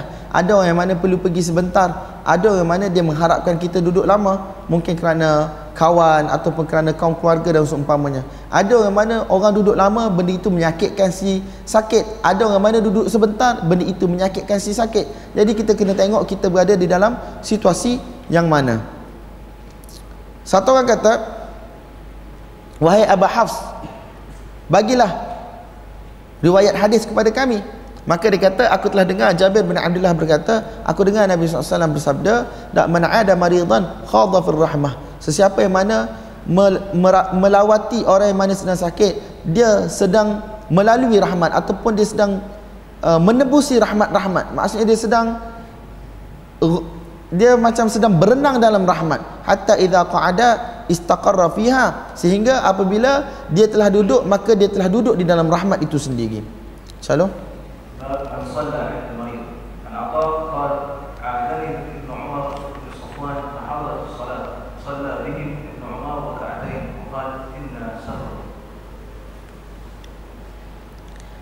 Shalom.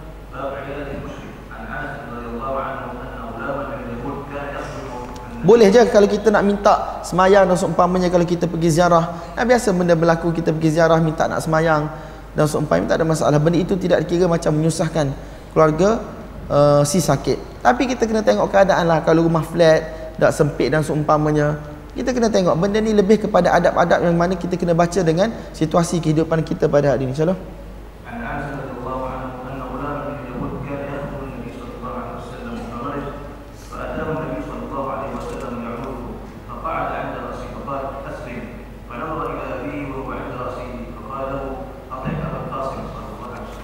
Teng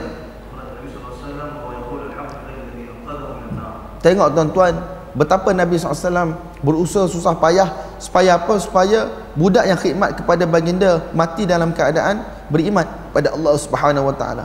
Susah payahnya Nabi Sallallahu Alaihi Wasallam melakukan dakwah menyampaikan Islam sehingga Allah Subhanahu Wa Taala telah jadikan Yahudi bapa budak tadi sebagai sebab untuk anak dia dapat hidayah. Dia kata apa? Atna Abul Qasim. Atna Abul Qasim tak taatlah Muhammad SAW pada hari ini maka anak dia takut mula duduk kelipah-kelipah tengok ayah dia dan sekali ayah dia kata apa Atni' Abul Qasim ayah dia bapa Yahudi tetapi kerana susah payahnya Nabi sallallahu alaihi wasallam dan dakwah, dak pengorbanan, perasaan baginda, dak pujuk, rayu dan seumpamanya, Allah Subhanahu wa taala jadikan Yahudi sendiri sebagai sebab hidayat untuk anak dia, anak dia terselamat daripada neraka dan kekal dalam syurga Allah taala. Dia kata apa? Ati Abul Qasim. Taatlah Abul Qasim Muhammad sallallahu alaihi wasallam.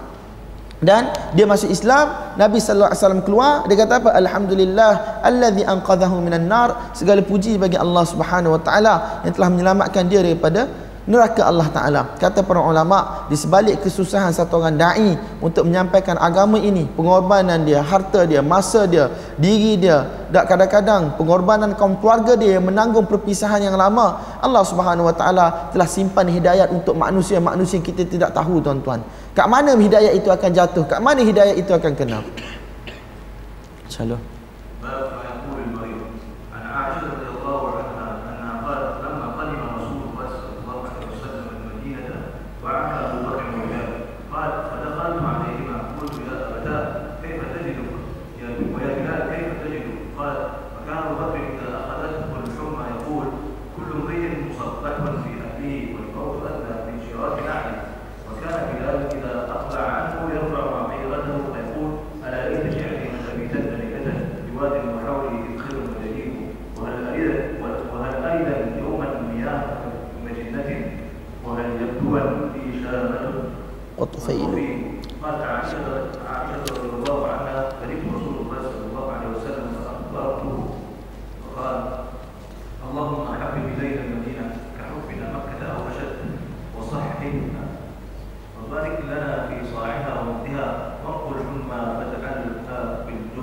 Tuan-tuan, Madinah dulu terkenal sebagai negara ataupun negeri yang penuh dengan wabak penyakit.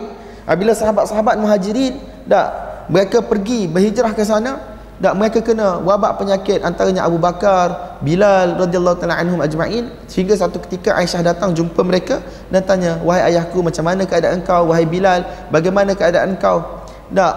Dan selepas itu Aisyah radhiyallahu taala anha datang jumpa Nabi SAW bagi tahu apa yang berlaku kepada mereka dan Nabi SAW telah doa Ya Allah sukakanlah Madinah kepada kami sebagaimana kami mencintai Mekah ataupun dengan kecintaan yang lebih lagi.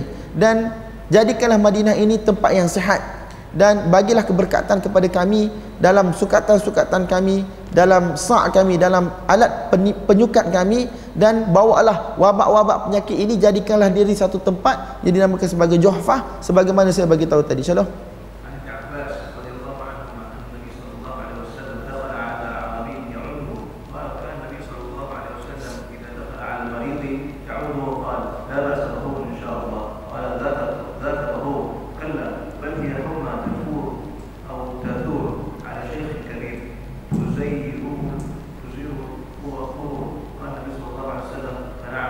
في ذلك insyaallah النافع قال كان ابن عمر إذا دخل على مريض يسأله كيف هو وإذا قام من من عنده قال قال الله لك ولم يزده عليه Ibnu Umar radhiyallahu taala anhuma apabila dia masuk jumpa satu orang yang sakit dia akan tanya dia kaifa huwa bagaimana lelaki tersebut fa idza qama min indihi apabila dia bangun untuk meninggalkan orang tersebut dia kata kharallahu laka Allah Subhanahu Wa Taala telah pilih yang terbaik untuk engkau. Walam yazidu alaihi. Senyap dia tak kata apa. Sebab apa tuan-tuan? Ini yang terbaik yang Allah pilih untuk dia iaitu sebagai sebab untuk diangkat darjat, pahala dan untuk dihapuskan dosa. Calon. Apa yang perlu dijawab oleh satu orang yang sakit apabila uh, ada orang doakan dia? Calon.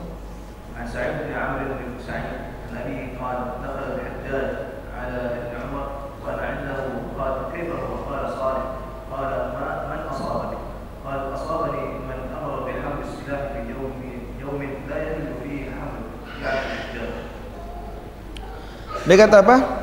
Ishaq ibn Sa'id ibn Amr ibn Sa'id daripada ayah dia kata satu ketika Hajjaj datang jumpa Ibnu Umar. Bahkan orang kata yang suruh uh, racun Ibnu Ibnu Umar ni ialah Hajjaj itu sendiri.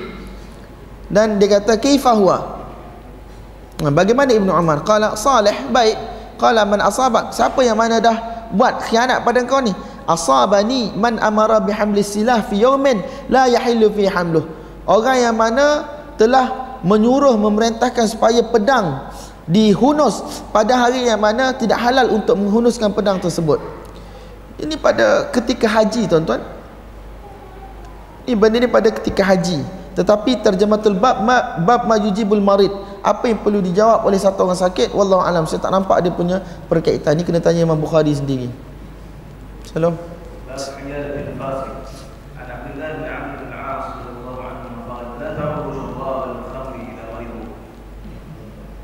Jangan sekali-kali kamu menziarahi orang yang meminum arak apabila mereka sakit.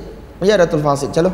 Tapi tuan-tuan, sebagaimana kita kata tadi, dia dari sudut dakwah kita, kita boleh pergi mungkin itu tempat ataupun waktu untuk mereka kembali kepada Allah Subhanahu Wa Taala. Even kata Syekh Albani hadis ini pun dhaiful isnad. Insyaallah. Bab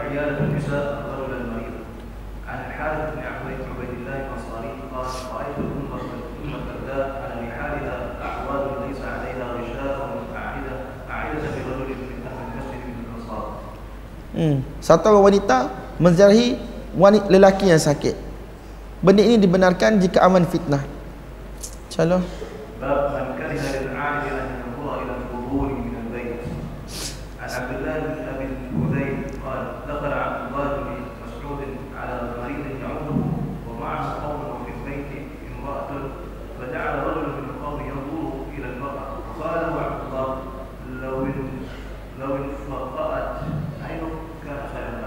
Kalau kita pergi ziarah, mata kita jangan melilau dalam rumah orang. Sebagaimana berlaku di sini satu orang lelaki tengok kepada wanita yang ada dalam rumah tersebut. Sehingga Abdullah bin Mas'ud radhiyallahu anhu kata kalau dalam mata engkau tak dicucuk itu lebih baik lagi. Maksudnya kalau mata kau jadi buta sebab tercucuk dan seumpamanya lebih baik lagi daripada kau tengok wanita tersebut. Calon.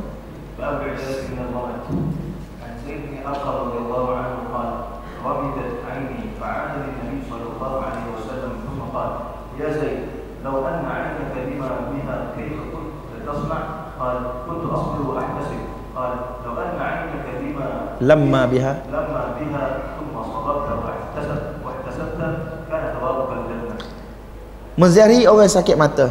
Nabi SAW tanya wahai Zaid, kalaulah mata engkau lamma biha kaifa kunta tasna. Kalaulah benda ini berterusan berlaku macam ni, apa yang kau akan buat? Kuntu asbiru ahtasib, aku akan sabar dan aku akan mengharapkan balasan daripada Allah. Dan Nabi SAW kata kalau itulah yang kau akan buat, nescaya kamu punya pahala adalah syurga. Insya-Allah. قاسم بن محمد أن رجلا من أصحاب محمد ذهب بصره فأعادوه فقال كنت أريدهما لأنظر إلى النبي صلى الله عليه وسلم فأما إذ قبض النبي صلى الله عليه وسلم فوالله ما يسرني أن ما بهما بضب بضبي من ضباب الإبادة Allah Akbar Tak Bahawasanya Satu orang Sahabat daripada Sahabat-sahabat Nabi SAW Dia telah hilang matanya. Maka ada sahabat-sahabat mereka, ada sahabat-sahabat datang ziarah dia dan dia kata, "Dulu aku nak sangat kedua mata ini untuk aku lihat baginda Nabi sallallahu alaihi wasallam, tetapi sekarang Nabi dah tak ada, aku tak perlu lagi kepada kedua mata ini." Salam.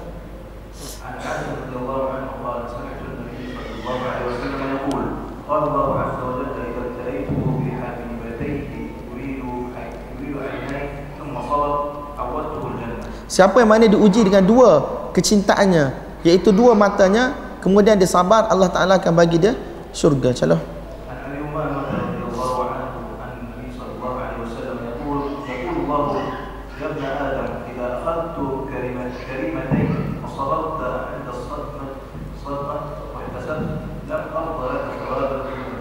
Allah Subhanahu wa taala kata wahai anak Adam jika kau ambil dua benda yang paling mulia pada kamu iaitu kedua matamu dan kamu bersabar ketika mana perkara itu berlaku. Dan kamu mengharapkan balasan pahalanya aku tidak akan redha untuk kamu kecuali hanya syurga sahaja. Calon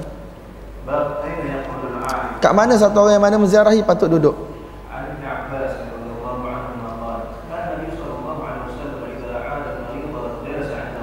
Duduk dekat dengan kepala. Calon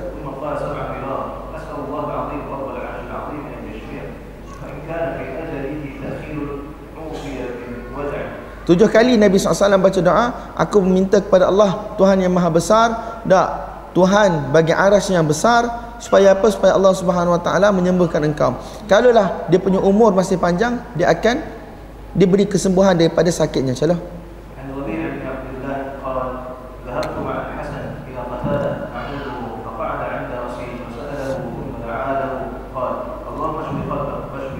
Ya Allah sembuhkan hatinya dan sembuhkan penyakit insyaAllah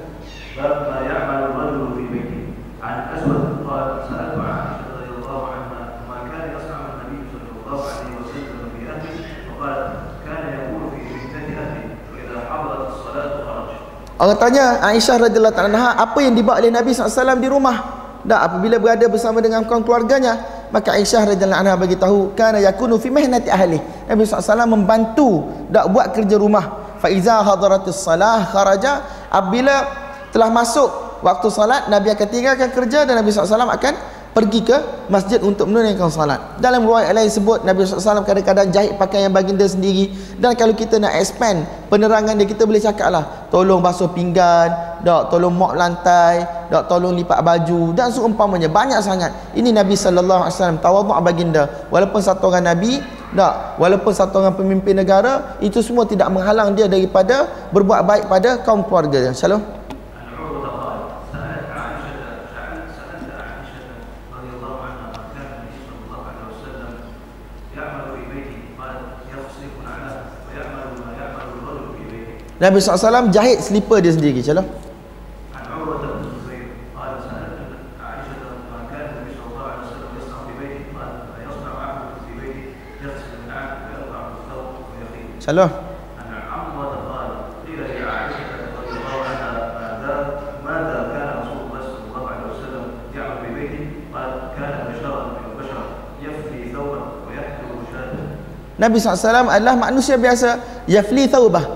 tak dia akan uh, membersihkan dia punya pakaian ataupun dia akan baiki pakaiannya jika ada tempat-tempat yang perlu di uh, betulkan. Wayahlu busyata dan dia akan perah sendiri susunya. Calon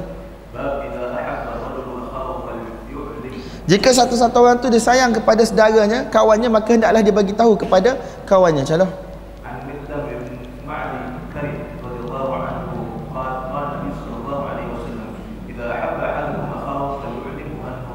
calon عن مجاهد قال لقيني رجل من أصحاب النبي صلى الله عليه وسلم فأخذ من- منك بي من ورائي.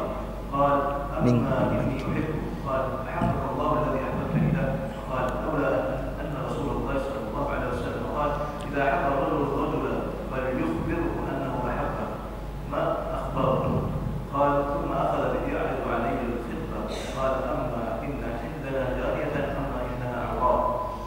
Jadi satu orang lelaki daripada golongan sahabat datang jumpa dengan mujahid daripada belah belakang dan dia pegang dia punya bahu dan dia kata ama ini uhibbuk sesungguhnya aku mencintai engkau. Tak kerana Allah Taala maka dia kata ahabbakallah allazi ahbabtani fih ataupun allazi ahbabtani lah. Semoga Allah Subhanahu wa taala mencintai engkau sebagaimana engkau mencintai aku kerananya. Insyaallah. Ini kita kena jawab bila kata uhibbuka fillah aku suka engkau kerana Allah maka dia kata habbakallah allazi ahbabtani lah semoga Allah taala suka engkau sebagaimana engkau suka aku kerananya insyaallah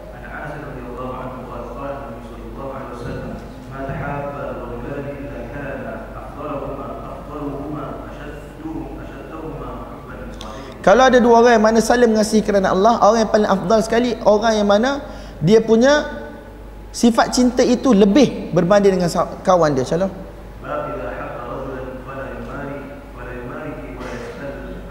Apabila satu-satu orang itu mencintai satu-satu orang lelaki kerana Allah jangan sekali-kali dia bergaduh dengan dia dan jangan dia tanya tentang perkara tersebut. Contoh.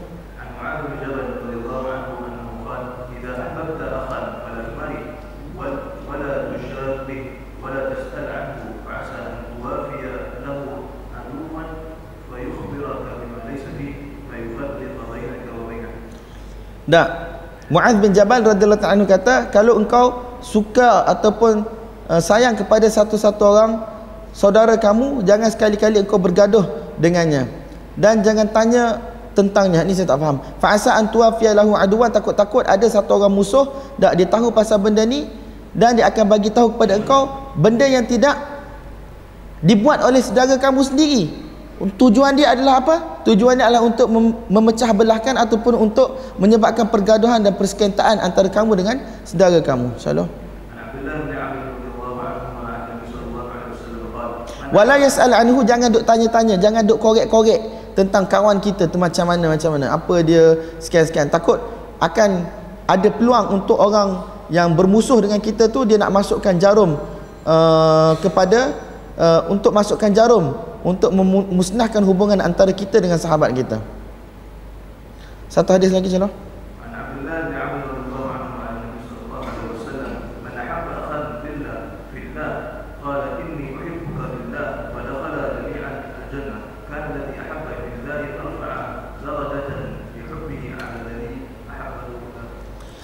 Siapa yang mana mencintai seseorang saudara kerana Allah Subhanahu Wa Taala, seorang sahabat kerana Allah Taala, demi Allah Subhanahu Wa Taala, maka dia kata aku suka kepada engkau kerana Allah Taala. Maka kedua-duanya akan masuk syurga.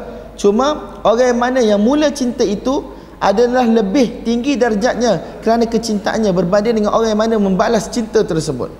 Bunyi cinta-cinta ni rasa pelik pula tapi nak terjemah macam mana pun tak tahu. InsyaAllah.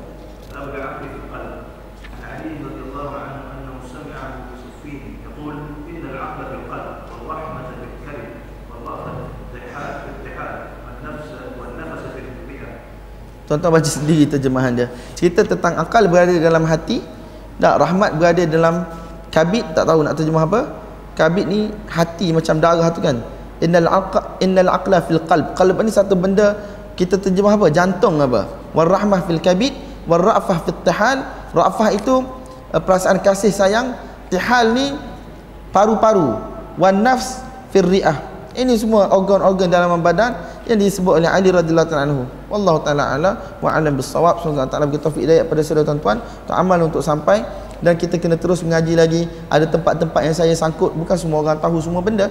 Tak jadi benda-benda yang kita sangkut kita kena ngaji lagi. Tak kadang-kadang kita dah mutalaah sebelum datang. Tapi biasalah mutalaah-mutalaah pun benda tu lupa juga. Sebab kita punya ingatan ni tidak sekuat mana. Banyak dosa lagi dan seumpamanya. Jadi kita kena cuba untuk terus ulang kaji. Jangan habis majlis kita balik lempar buku dan kita tak buat ulang kaji langsung. Semoga Allah SWT bagi taufik hidayah pada saya tuan-tuan. Yang paling penting adalah untuk amal dan untuk sampaikan. insyaAllah lepas asar kita sambung sikit lagi. Tak insyaAllah lebih kurang dalam pukul 6 ataupun 6 suku lebih kurang kita akan berhenti. Dan tuan-tuan yang mana nak tunggu untuk maghrib boleh tunggu. Dan mana kalau ada urusan insyaAllah kita boleh beredar dan beransur. Semoga Allah SWT uh, terima amal kita yang sedikit ni dah ampunkan dosa kita kekurangan kita dan seumpamanya dan jadikan benda ini sebagai bekalan yang berat untuk kita dimasukkan ke syurga Allah Subhanahu wa taala. Sallallahu alaihi wasallam wa baraka ala wa maulana Muhammad wa ala alihi wa sahbihi wa baraka wa sallam